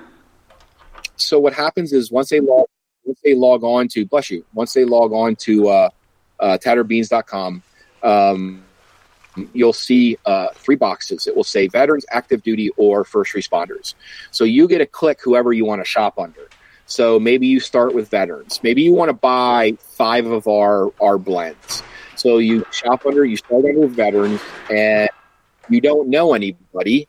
So you you knew your friend was in the Marines, so you buy three bags of coffee under the general um, Marine description. Right. Then you say, well, my nephew is active duty, and though he's not on the website, he's in the Navy. So you go to active duty and you shop under the Navy. And then you say, oh, well, you know, Tom, our friend is on the first responders and he's actually on the website. So we're going to go to Tom's profile because um, Tom's a firefighter and we're going to buy two more bags of coffee under him. So when you check out, it tells us, it, it gives us a little photo and who you bought coffee under. And then at the end of each month, we do uh, we dump all of our data, and our system tells us that Tom, the firefighter, had five people buy the 12 ounce bags of coffee under him. So Tom would get a check cut to him for twenty dollars. Right. Okay, so now, because um, I'm just thinking, if I'm, let's say I'm a business, and every year at Christmas, I send all of my clients a bag of coffee. Can I come to your website and give you the addresses of my 50 clients and have you send each one of them a bag of coffee and, um, you know, dedicate the bag to each one being a special, you know, to diversify it. Can you do that? And do you guys handle all that fulfillment? Or would I then have to order it, you ship it all to me, and then I would then have to ship it again to all my clients? No. So we could we could do that, you know, for you um, under the system. You would tell us where that would want shipped to. So it would be a little bit of legwork under you. Right. Um, you could either contact us and give us the information. We could fill the order and just you know use your credit card, or or you could physically you know go in there, pick the person because upon checking out, it would you would say where you would want it shipped to. Okay. Um, and so and so then when I if I were to go in and I click on a bag of coffee after that point is that then where I get to see the different soldiers and all whatnot? Is that when I see that, or can I see it prior to? Can I like go in and scroll and see all the different ones? No, you see it prior. Okay. to. So first thing that you do is, is remember the the um, the veteran the active duty and the first responders, those physical people are technically the products to us. Okay. So you have to pick who you want to shop under. I and then it. at that point, once you pick, again, John, who's a firefighter, you click his profile, and then all of our coffee blends uh, show up. And from there, you, like I said, then you can hit continue shopping, and then you could go to um, active duty, and then oh well, there's my nephew, so I'm going to shop under him too, and then and you hit continue, and then you could bounce over to the veterans and say, well, I don't know any veterans, but again, my dad was in the army, so I'm going to click under the the general army fund, Right. um, and shop under there. And so, what kind of uh, different flavors? I I know the roasters and the flavor thing. We've been over in the coffee, but what are the different types of coffees that you guys offer? Uh, we also offer like, are you asking like a dark blend or medium blend? Well, the or- actual because you mentioned you could pick what type of coffee you wanted. So, what are those types of coffee? So we have as far as the um, capabilities of five pound um, K cups, um, vac packs, which vac packs to us are the um, like something that you would use in, in the cafe hmm um, because they make a 24 ounce uh, bag of coffee itself, and and so and then we have our 12 ounce bags. Okay. So, and is it all like a medium roast or a dark roast or what type of coffee is it? So the so our unflavored, what we call our unflavored, is like our morning run. You know, this is a medium body uh, blend, and and then under another unflavored, like we have our our Delta Dark, and this is our you know full body. It's a you know dark blend, um, and then our fourth quarter strong. Now this this particular blend we had moved from an espresso type grind to more of a regular standard coffee. Um, and we would put that up against any of the strongest blends out there, you know. Um, Right. If you're really looking for a jolt. we, yeah, we have had people been like, wow, you know, we're still zinging off this stuff.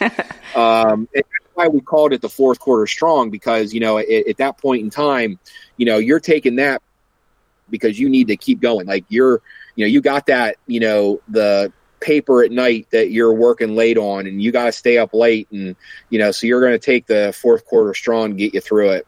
Right. Right. Uh, Um, and I'm jumping around a little bit on questions because my mind's kind of like trying to conceptualize the whole thing.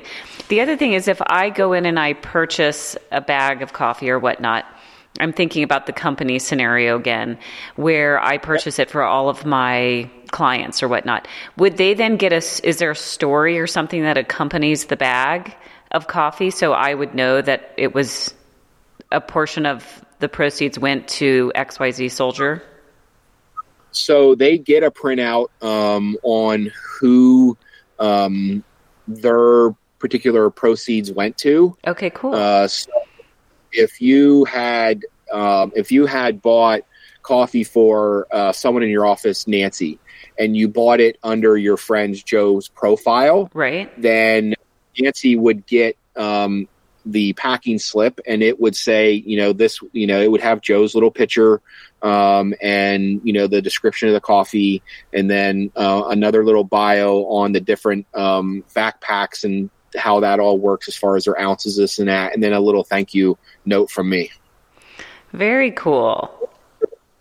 Okay, so when we started this whole conversation um, prior to hitting record, we were talking a little bit. You also mentioned some other businesses you have going on right now. And so, do you mind if we jump into some of those? Because I'm kind of fascinated about it. Yeah, absolutely. So one of the one of the passion projects that I have is we um, through one of my businesses back in the day. Um, I had had the luxury of working with Showtime, and uh, and with some really awesome Emmy-winning producers and some really high-end um, Hollywood producers, you know, for my project. And so that you know allowed me to always keep that Hollywood bug in doing stuff. And I just love the film industry and and being creative and putting stuff together. So um, when we had started this stuff back up, um, I wanted to invest in the film equipment and invest in being able to do our own projects. And because there's a lot of subscription services out there now that allow investors like myself or entrepreneurs to, you know, they have a platform for us to put our um, material out there. Now we have to work really hard to market it and get it to trend and stuff like that. But you know, if you're really good at it, you can be you know real successful. But you get to have a lot of fun. And so, a couple of my passion projects I was telling you about was through Tattered Beans. We're going to do a docu series called Tattered Lives, and this one's really cool because we're going to go and focus on uh, military life um, before, during, and after with veterans. And and you know they don't have to be wartime veterans. Unfortunately, you know most will be at this this standpoint, but um, they're going to be of all ages, um, uh, of all levels. You know, comparative maybe you know Navy SEALs all the way all the way down to you know someone that you know might have been a cook. Um, and so we want to hear their stories. So we're we're going to start filming those in October, um, and start to put that together. And that that project will be directly correlated with Tattered Beans, and I'm really super excited about that one. Yeah, I love that actually because um, you know one of the things that I really got into about three months ago on Netflix, and I literally watched the series three times, and even made Deborah watch it was the Medal of Honor series that they did mm-hmm. on people that have won the Medal of Honor. And I think it's awesome, yep. and you see this awesome military service. But one of the things you don't see is, and we they don't tell the story as is the everyday soldier, the the twenty six thousand other soldiers or whatever the number is that are in the military every day. I bet. I mean, I'm assuming it's larger than that. That's just a random number I threw out. But it's. Um, it's sort of being able to tell that story and what you're doing, I think, is amazing. Well, thank you. It definitely is. Uh, like I said, it's very close to my heart. Um, I agree with you 100%. Is is a lot of times there isn't, um, you know, stories done on the average person. And I mean, look at listen. Let's get real. Let's look at reality TV. If you remember, uh, again, I'll date myself, but if you remember back to um, MTV doing um, the very first yeah, reality, reality show Right. Yep. Uh, Real World, the very first one, they were regular people, just. Joe Schmo off the street. And then all of a sudden, people saw that that worked. And then Celebrity Apprentice was regular people off the street, you know, college graduate or, or whoever. And then all of a sudden, we got back into the D list celebrities and uh, you know their managers are pushing for them to you know get back on TV and you know try to relaunch their careers and this and that, and then the average person now all of a sudden took a back seat to these people.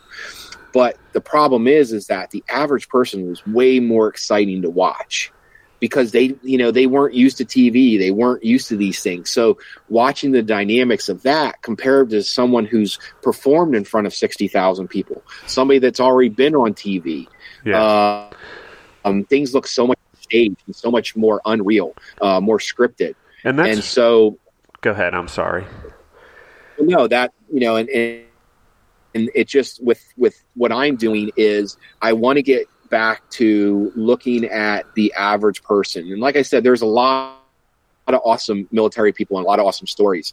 But I think the stories of you know the the the the cook or somebody that you know or the medic or you know that's having to deal with these things. You know, maybe they weren't in battle, but you know they got back and and they're having to you know work with these guys that have you know been in situations um, that were so harrowing and how do they how do they handle it um, knowing you know that these people are out there and they're here and that could be a completely totally different mindset. Like maybe they're feeling like they're not as important you know but they have to feed the people you know and and so I take the mentality, you know, even like the show that we're doing or the businesses that I own, if it wasn't for everyday people, if it wasn't for the truck driver, if it wasn't for the, you know, the factory worker that, you know, built the, well, if there, as long as it's in America, um, you know, built the products that we're using,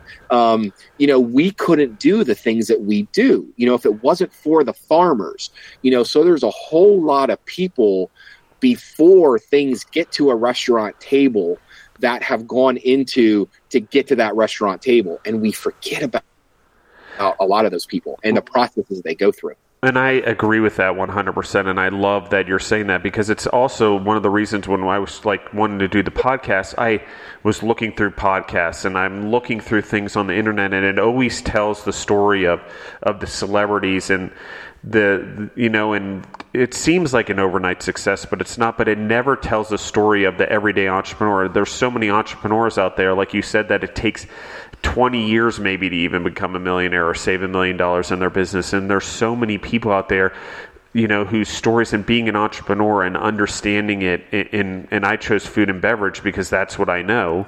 But and, people I knew, but it's so true. You we don't hear the everyday story of the everyday person. You know, you get on as close to get as the Real Housewives of Philadelphia or something, but they're all living in fifteen thousand square foot homes, and so you're like, okay, well, how real is that? That's a that's a fraction of reality. That's not actually the way the majority of the people live or the majority of the vets in, in the case that you're talking about.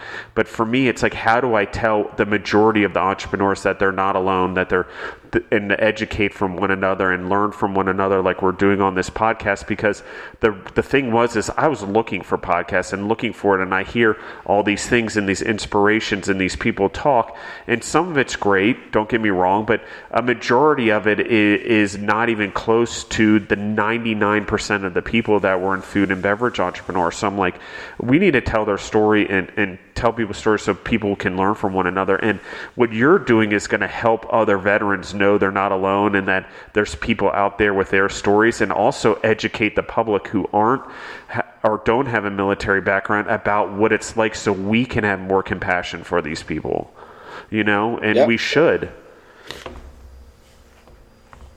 Yep i agree 100% 100% so just so, curious how are you um, identifying which projects will be your first filming projects um well, I had told you prior to starting recording, my initial I, I had opened up a tattoo shop uh, for a particular reason for a young lady um, who I was uh, backing and investing in because um, I believed in her and, in her dream. And so uh, the initial one was to do uh, a show called Amish Inc.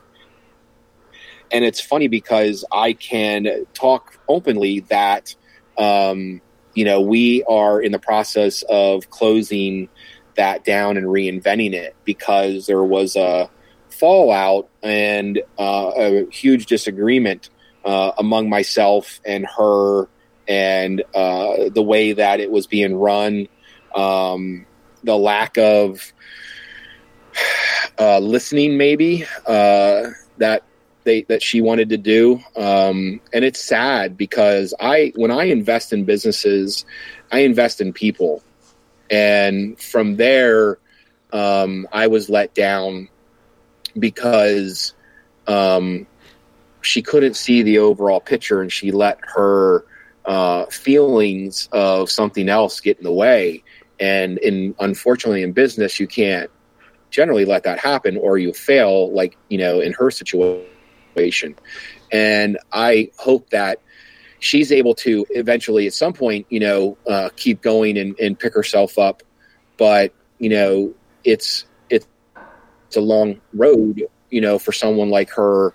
Um, because from a, uh, an investor standpoint, you know, we take take a completely different look at, at things. You know, a lot of times, you know, we have to look at the bottom line. We have rents due, we have, you know, lights and stuff like that. And in our situation, um, and I'm, I'm going to speak very freely of it uh, because other entrepreneurs, you know, need to understand this is that, you know, in, in some cases, is you take a chef or like this person's an artist and they don't understand the business side of things. Right. And so they only look at I want to make the most beautiful meal and this and that and you know well but are you you know what are your food costs? Right it has to pencil.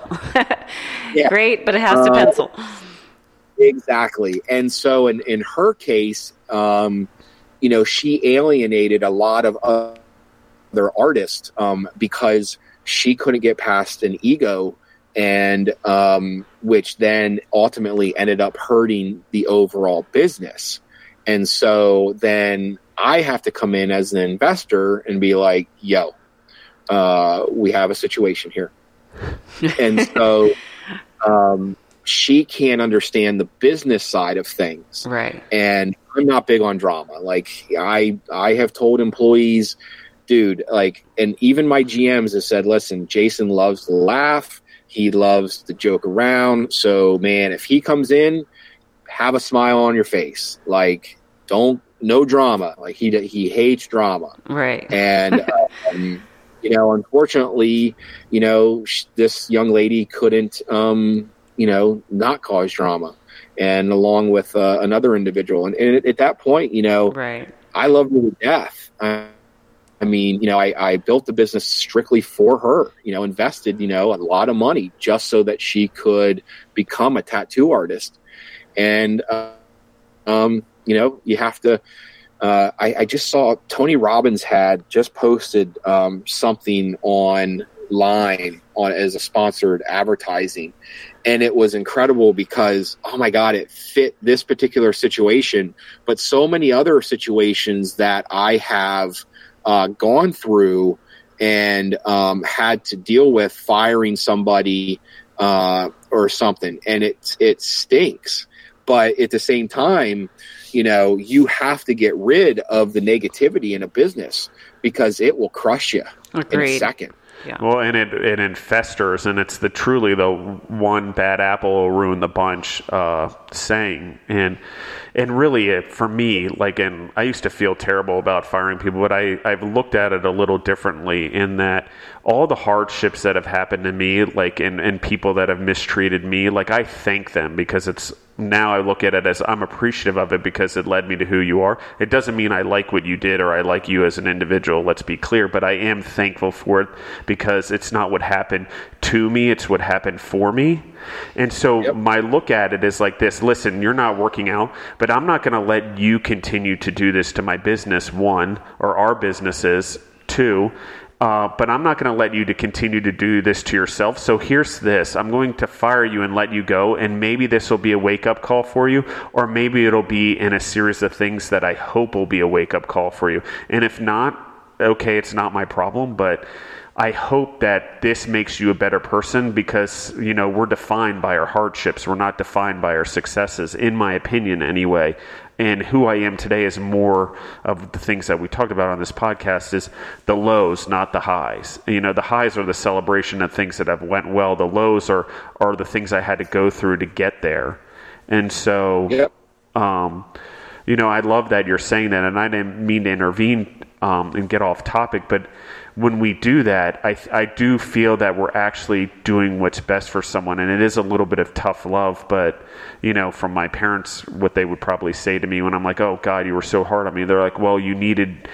You know, you needed the reality check, you know, and that's how I sort of feel about employees. And that doesn't mean I'm not, I'm insensitive to what they're going through as people, but what I am doing is, hey, like this is not working, and I have 39 other people to take care of. And because you're number 40 doesn't mean you get to hurt the other 39 people. Exactly. Yep. And that's, you know, and, and I agree with you. I, I, I never like firing somebody uh, because it's never going to be a good situation. Um, but at some point in time, you have to stop coddling and be able to make that decision. And like with me, it was, you know, I'm looking at like, man, I just invested a ton of money into this one person. Right. And now, you know, she's checked out mentally, like she just can't handle it. Right. And so now I have, you know, I either have, I have two options. I either have to reinvent and try to get my investment back, or I have to walk away and close it down and, and deal with whatever the fallout is with that as far as leases and, and selling equipment and stuff like that. And, and as entrepreneurs, they're the tough decisions that we have to make. And whereas again, my brain thinks like, why? Like, is it that hard for for someone to understand to do the right thing and maybe get your head out of your butt and uh, look at what you were given? Like, just this was a huge opportunity, right? exactly. And, you know, for this individual, you know, she had some outside influences and they've always been a bad influence. And, you know, I can sit there and tell her that, and other people can tell her that. But, um, you know, it's one of those it's one of those situations where it, it's almost like an addict. You know, an addict doesn't want to fix themselves until they want to fix themselves, and they right. may never want to. So no matter how much rehab you put them in, and how much you help them, or how much you tell them you love them, or whatever, you know, they may look at you with this, you know, fake smile and say, "No, I'm going to get better." In all reality, they know they're not going to get better. Right. And in this scenario, as an entrepreneur, you know, I have to be able to pinpoint and look at that person and know people and say, "Yep, it isn't going to get better. So I need to cut my losses at this point right. and figure out the next move. I mean, would you guys agree or disagree? Oh, totally. Yeah, I mean, 100%. I think of employees and in the past, I mean, I remember when I very first had a business and I had to fire people, it was really hard. Um, and I had to talk to my dad about it. He used to own a variety of different businesses. And what the realization I came to is that when you have an employee, you basically have an agreement. Like, you're going to do this and I'm going to pay you X and those are our terms kind of a deal. And that the reality is is that when you quote unquote fire someone, you're not really firing them. They kind of already fired themselves. You're just the one making it official. They broke the terms. They aren't living up to what the agreement was and therein lies like, "Hey, it's time for me to like say I'm not going to let you keep breaking all the rules and we've already talked about this X number of times and today's the final day." So you know I, and so for me that really took the sting out of it because i used to have a lot of guilt around firing people you know you you hire people you want to like help them in their lives you want to you know they become part of your life and to let people go is sometimes a real hard thing to do but once you realize that you know you're not really helping them if you're letting them not live up to their potential or live up to even their whatever their agreement is with you so i agree completely yeah, it's sad though. Um, For sure. I've invested in, I've invested in, in lost, you know, many situations like that. And, and because again, I look at, and I, I always want the best out of people or, and, um, it's funny because when I got home from the situation last night and I walked in the door and my wife looked at me and she, she looked me dead in the eyes and she said, when are you going to stop investing in people that and i just and she walked away. Because she's seen me invest a ton of money into people and their their ideas and their concepts. And and prior to doing so like we sit down and we go over and get them to understand business. And i mentor them and i give them all the ups and downs and what the you know the hard work they're going to have to put in, the sweat equity, and this is what's going to happen, and you're going to have your ups and downs. And communication's everything. Like you have to communicate because if there's a lack of communication, that's where everything fails. And you know, so you go through months and months of of this mentorship and talking and getting to understand one another, and then at the end of the day, it still fails, Right. and it's just like, ugh. Yeah, you know? it's actually one of the Um, deepest conversations Deborah and I. One of our first deep conversations that we ever had was when she said something similar to me. She's like, "When are you going to stop investing in people who take advantage of you?" And I was like, "Whoa." Well, and it's it- kind of identifying, you know, like it's being generous is a beautiful thing and it should be encouraged amongst everyone.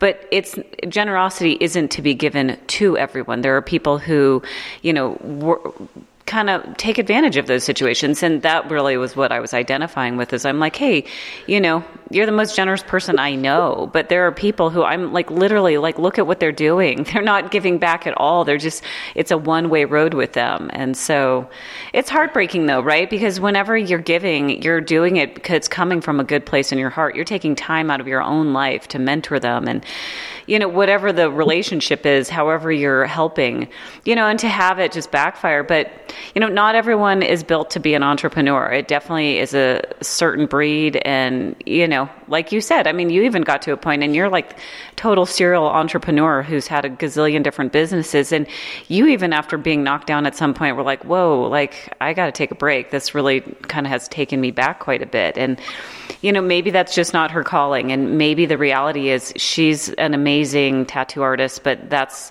she should be in a tattoo business, not owning it or something. Yep. Hard to Yeah, know. And that's what we. It, it is. It is. You know, my wife had, had told me early on. It was probably my. It was. It was when I had my housing developments and big time construction. And I, you know, and I was putting in all those hours. You know, eighteen hours easy a day, and um, I would be pissed when other people weren't putting in those hours. You know, like the subcontractors and this and that. 'cause I got so much work, and I'm like, my God, why aren't you working like me? You know, like you can make all this money. Like, look what, what was happening, you know? And and she looked at me and she said, "Listen, you're gonna kill yourself. Um, people, not everyone is going to work like you. So you're at a 12, need you at about a four, and um, that resonated with me and allowed me to um, develop so much more as an entrepreneur because I was able to identify with the people who I knew had it in them that wanted to put in the because we all know like the the the the big time success doesn't come in the first 8 hours of the day. It comes in the next 8 hours.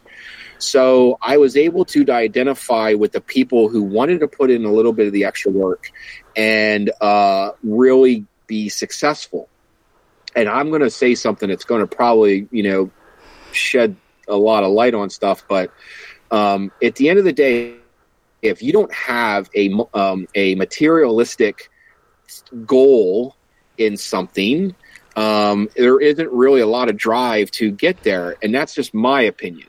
So people that want to, and that materialistic goal isn't necessarily a 6,000 square foot house or a Lamborghini. It might just be paying the electric bill on time or the Right. cell bill. That's as, Right. that's as much a materialistic goal as a business owner as being as unrealistic in wanting and thinking maybe you're going to want to get that Lamborghini.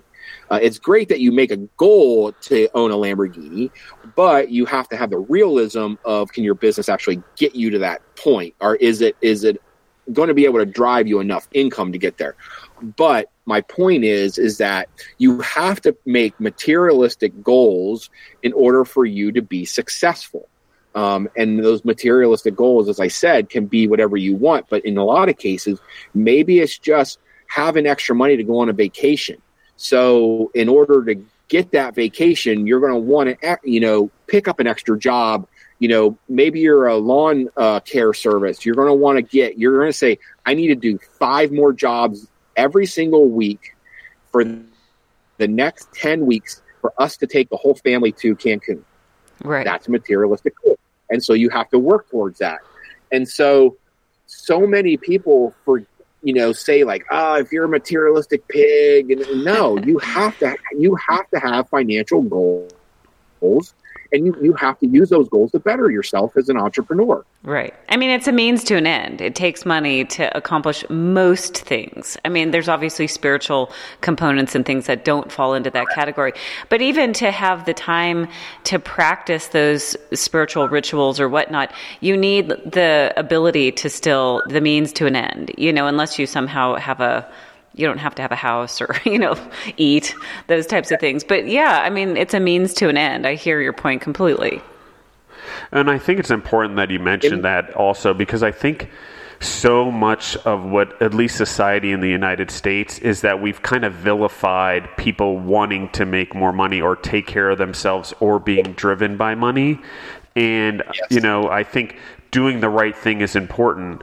Um, and I talk about it on the podcast quite a bit and the, some of the motivational Mondays. Like, yes, I do the right thing and I take care of my employees and I make sure the business runs well. The money does follow, but it's still that drive to make sure doing the right thing. You know, doing the right thing by the veterans in, in the tattered beans scenario, it still drives that you're a for profit business you know so you're able to do the right thing but profit at the same time and we've sort of vilified money in that you know, trying to earn money is not doing the right thing. And I'm like, well, wait, hold on. If we don't earn money, you have no ability to do the right thing. And I also argue that more entrepreneurs do the right thing by earning money and then using it for good, the extra money they make beyond their businesses and beyond their needed lifestyle to help people than anyone else. And just like what you're doing, there's a lot of bumps in the road before you're like, hey, now I've got this really concept. I've had all these bumps. Now all these things have come together to create this business that truly helps society and, and helps veterans. But it's for profit. Like I'm still in this to make money and because that's the point you know because without it what's the drive i'm not going to work at something too long before it doesn't profit you know absolutely and do you know why i think people are sick of that is because they're watching big time ceos run companies into the ground and still get like a 16 million severance package. Yeah. They're, they're watching CEO that, or, or even non-profit, you know, people that are running nonprofits making, you know, two, three, four hundred thousand dollars a year, you know, running a nonprofit. Um, and they're seeing money that's trickling down out of that nonprofit barely even get to the things that it needs to get to. And so people are very cynical in that in that scenario. Whereas my when I when people say anything about Tattered Beans, and I say, listen, I'm a I'm a for profit company, so let me give you a breakdown. If I sell one million bags of coffee, which we will, we will have made one million dollars as a company, and that's what we have to run on one million dollars. I will have given back four million dollars. Right. That's pretty awesome, so, right? That's going to feel great. It feels incredible. And so once I give that people that perspective, then they're like, "Oh wow, like you're giving out like a lot back." And I said, "Yeah." I said, "But if I can't be happy as a company to have made a million dollars, there is seriously something wrong with with my brain." right. So, are you using this whole docu series business that you also have? Are you going to track any of Tattered Beans or any of oh, the oh, sure. particular individuals that are a part of it, or them as a group? Absolutely.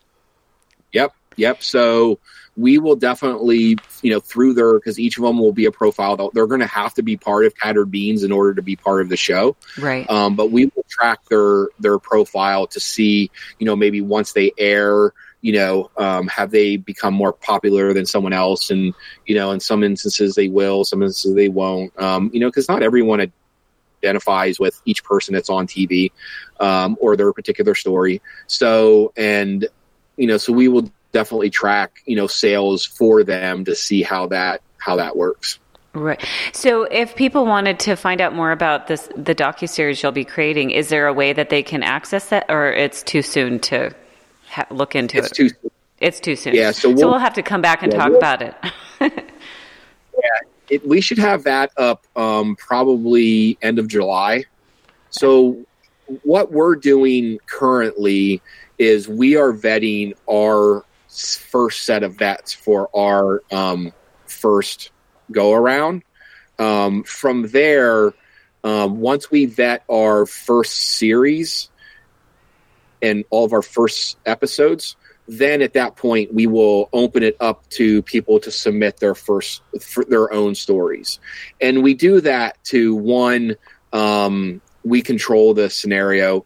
Um, two we control our cost um, because then and maybe we are only going to say we're going to pick you know the the first series of people all within you know 200 miles of us to control cost. Right. comparatively if you know we to be in Florida one, you know, if we we like someone in Florida, you know, they'd be one time and you know, someone in Maryland and California and you know, so there's a lot of cost associated because I'm I'm investing in the, the first season myself. Right. So, you know, as an investor, you want to make sure you get your ROI back, right? Right, of course.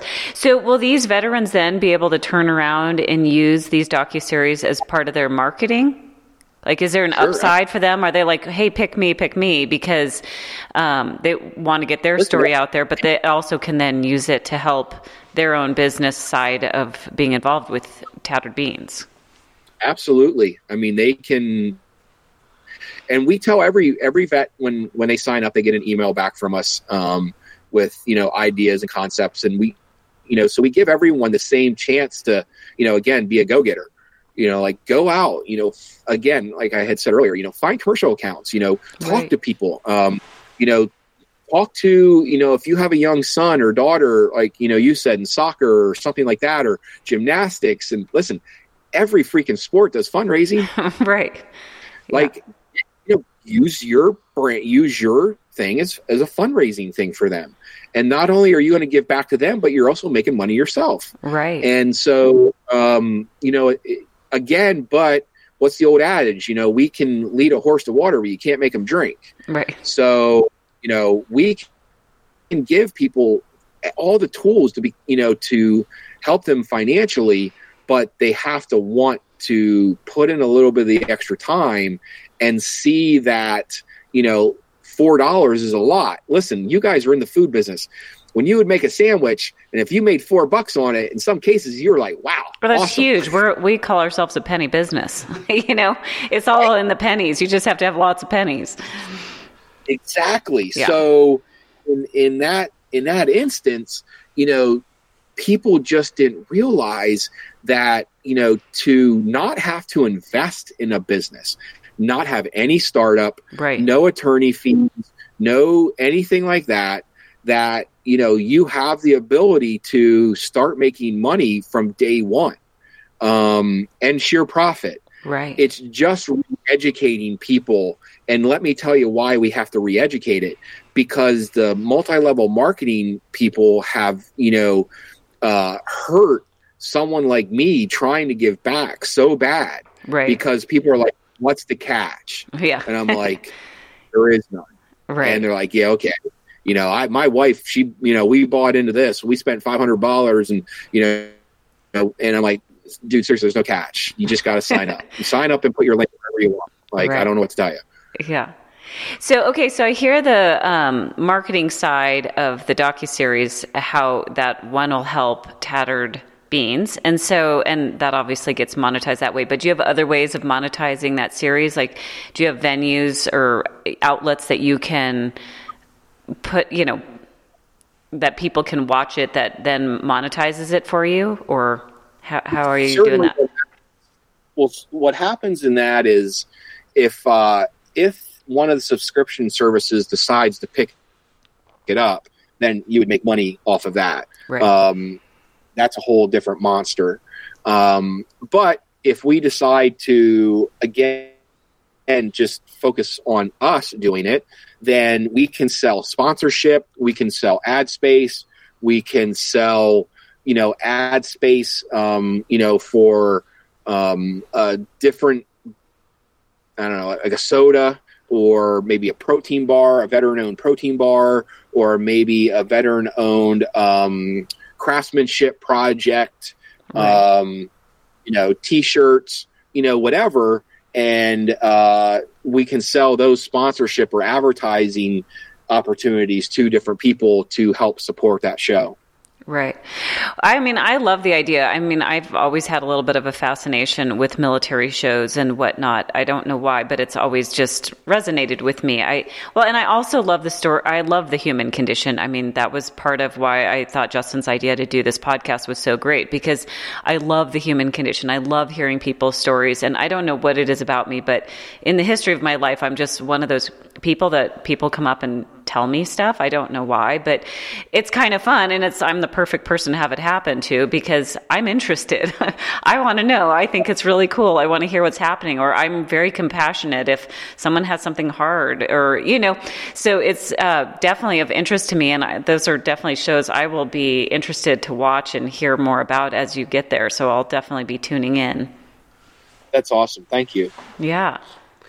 Well, Jason, I want to thank you for being on the episode and taking so much time. And I'd really like to continue to tell your story because it's one of the things we're going to do on this podcast. I don't want people to just come on and we we take the you know couple hours to just tell their story once. I want to t- talk about your journey, and I'd love to talk about more about the mini series and do a whole podcast around that. Maybe we record in sometime end of July or August after that launches, and um, and we can sort of help promote that and do that and tie this all together um, because I do I think it's that. so important. And I love actually what you're doing is not only use the documentary series or docu series to tell the stories, but then also use it as a platform for advertising and marketing for other veteran owned businesses, which is, I think, is a, a really big deal, you know, and, and giving them that opportunity to do it. And uh, so I think it's really important. So thank you again so much for being so vulnerable and taking the time to be on the episode. No, you guys were fantastic. I absolutely loved it and, and loved the, the conversation. You guys are doing a great thing for a lot of people, and, and that's why you guys are successful. And and I and I loved you know listening to your story of where you just you know you you say heck I'm just going to do it you know and you teach yourself how to do it you know and and what's really awesome is when you become successful you know when you do that you know because you you're like I went from nothing to here and that's really cool. Yeah, it's actually kind of crazy. And Deborah and I were just looking at it the other day, like about three weeks ago, um, prior to recording this. Like, it was a little bit like what's going on? And we were seeing slow growth. And then all of a sudden we started being downloaded all over the world. I think uh, 35 countries now. We and we we just keep going. And i'm like well okay i get the united states but you know ireland and australia and india and all these places that were being re-syndicated through these podcast channels and stuff like that. It's kind of incredible. And i actually didn't even come close to realize the impact. I was just curious, you know, wanting to give back, like I said, and wanting to tell the story of other food entrepreneurs, the real stories like you're doing with your documentary series.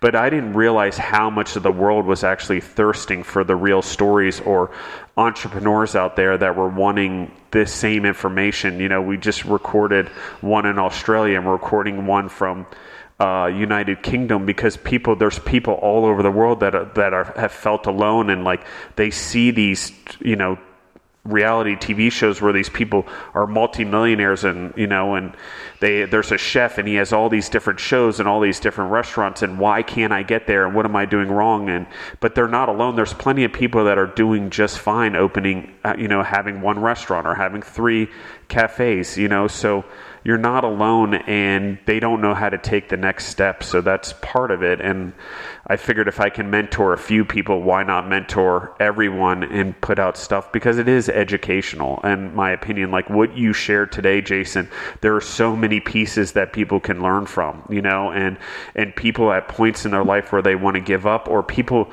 at points in their life where they're like, oh my God, I, I just lost everything. I had to declare bankruptcy.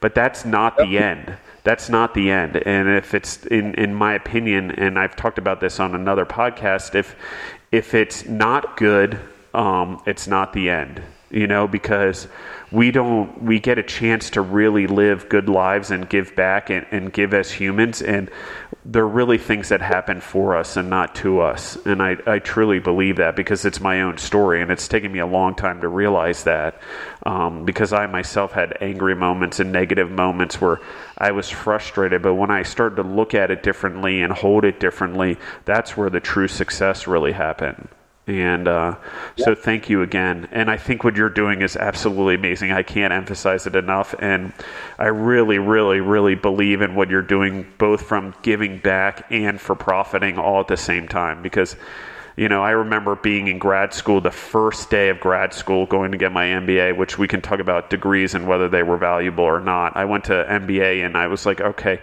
I just spent two years learning everything I already knew by being an entrepreneur, but that's a whole other story and um, right. And um, but something I said in class that everyone's like, you know, and I really upset people in my class by talk, talking about what we just said. Like, I don't want to go to, you know, another country that's having problem with water and food and just send them food, like from the United States. Like, that's great. The United States is going to benefit. But I want to go there. Like, there's all this aquaponics and hydroponics going on in the world and growing food indoors. Why not teach them how to grow food inside? Why not invest in these hydroponics and aquaponics and help them grow food indoors and conserve water and have them make their own economies. And guess what? I do get to benefit from it way more than shipping the food is that I can invest in them, let them also be owners of their company so they have quote unquote retirement plans because they're owners. They don't need a 401k or, or whatever else is out there. They can actually earn their retirement in that way and and being part of the business and we're educating them on being entrepreneurs so they can pass it on to generation to generation. And it has to be for profit because that's really what cycles. And what I'm, we're seeing on this show is entrepreneurs like we pass it on like we pass it on to our kids. My parents passed it on to me. Deborah's parents passed it on to her. And we're seeing this thing, and that's the best way to do business. We go out and we're in our communities and we're in in our countries and in states or wherever you are, and we're building economic benefit. And we can go help other people do that as well. And I hope there's people out in the world that are doing that. But we don't need to only invest as owners. We can go invest as you, what you were trying to do with the the um, the um, the smoothie bar, which is let people be owners, give back to them, let people be involved in it in their community so they're invested in it, so they have a tie to it emotionally, so then they help promote it and they help encourage people to buy from it and they give a good image of it. And then they're also creating economies because guess what? If I put a hydroponics or an aquaponics food facility somewhere, they're going to need a lawyer and they're going to need an accountant and they're going to need other businesses people to go be entrepreneurs and start those type of businesses to support it. And so uh, I really like what you're doing because not only are you being an entrepreneur and giving back, but you're creating this environment where these veterans can go be entrepreneurs. And so I Thank that you. was that was very long winded. I'm sorry, but I sometimes I have trouble uh, shutting up. But it's uh, it's um, it's what happens when I'm passionate about something, honestly. And um, again, thank you so much. And um, this is Justin, the Food Entrepreneurs Podcast. If you guys like what you're hearing on this episode, please share it. Please share Tattered Beans, buy coffee. Obviously, it's helping veterans, it's helping do the right thing, it's helping first responders, all the things that are important that actually make our lives better and save lives. So I think that's a great thing. Uh, share this episode so more people can hear about it and and hear the stories, and then ultimately, you know, mark it on your calendar when the docu series comes out for the uh, Tattered Beans. What was the name of it again? Was it Tattered Heroes? uh, tattered lives. Tattered Lives, I'm sorry. So, Tattered Lives, because I think that, you know, we want to spread the word of this, and knowledge is power, in my opinion. And the more knowledge we have and are educated on everyday's, everyday lives, the better off we are as human beings, even more compassionate. Because, like we said, uh, reality TV makes us less compassionate about people, in my opinion, because uh, these people have so much. How can they be this way? How can they be that way? But that's not really the way society is, and it can actually make you have a jaded feeling of society. So you know, it's really important that we watch things like that and really see the people that are living everyday lives and care. And in your case, with Tattered Lives, these are people that are involved in tattered beans and also being entrepreneurs and make giving themselves a better lifestyle. So, uh, thank you again, Jason, and thank you for being on. But thank you for what you're doing because I think it's great for society. Justin and Deborah, thank you so much for having me on. I really enjoyed it. Um, I thought it was a great show. A lot of great information that hopefully entrepreneurs will um, uh, use. Certainly, you know, entrepreneurs, you know, you can DM me uh, if you have questions. Certainly, reach out. I love to to help and mentor. Um, if you have questions, um, you know, hit me up on Instagram, um, Jake Gene Official, and you know, I'll help you. You know, I just want. I love seeing people be successful. Yeah, I, I, I love it too, and I think the more success we have, the better off we are. And again, um, I want to wrap this up, but please share this story because I think that it's so much to give back, and and it's a great thing and a great cause. Um, this is Justin and the Food Entrepreneurs. I'm Justin Bizzarro. You're welcome to DM me as well at Justin and the Food Entrepreneurs. You can also email me at Justin at thefoodentrepreneurs.com. And everyone have a great day and have a great Memorial Day week. And please, you know, honor the people that have served and given us the freedoms and lifestyle we have. Thank you guys very much and have a great day.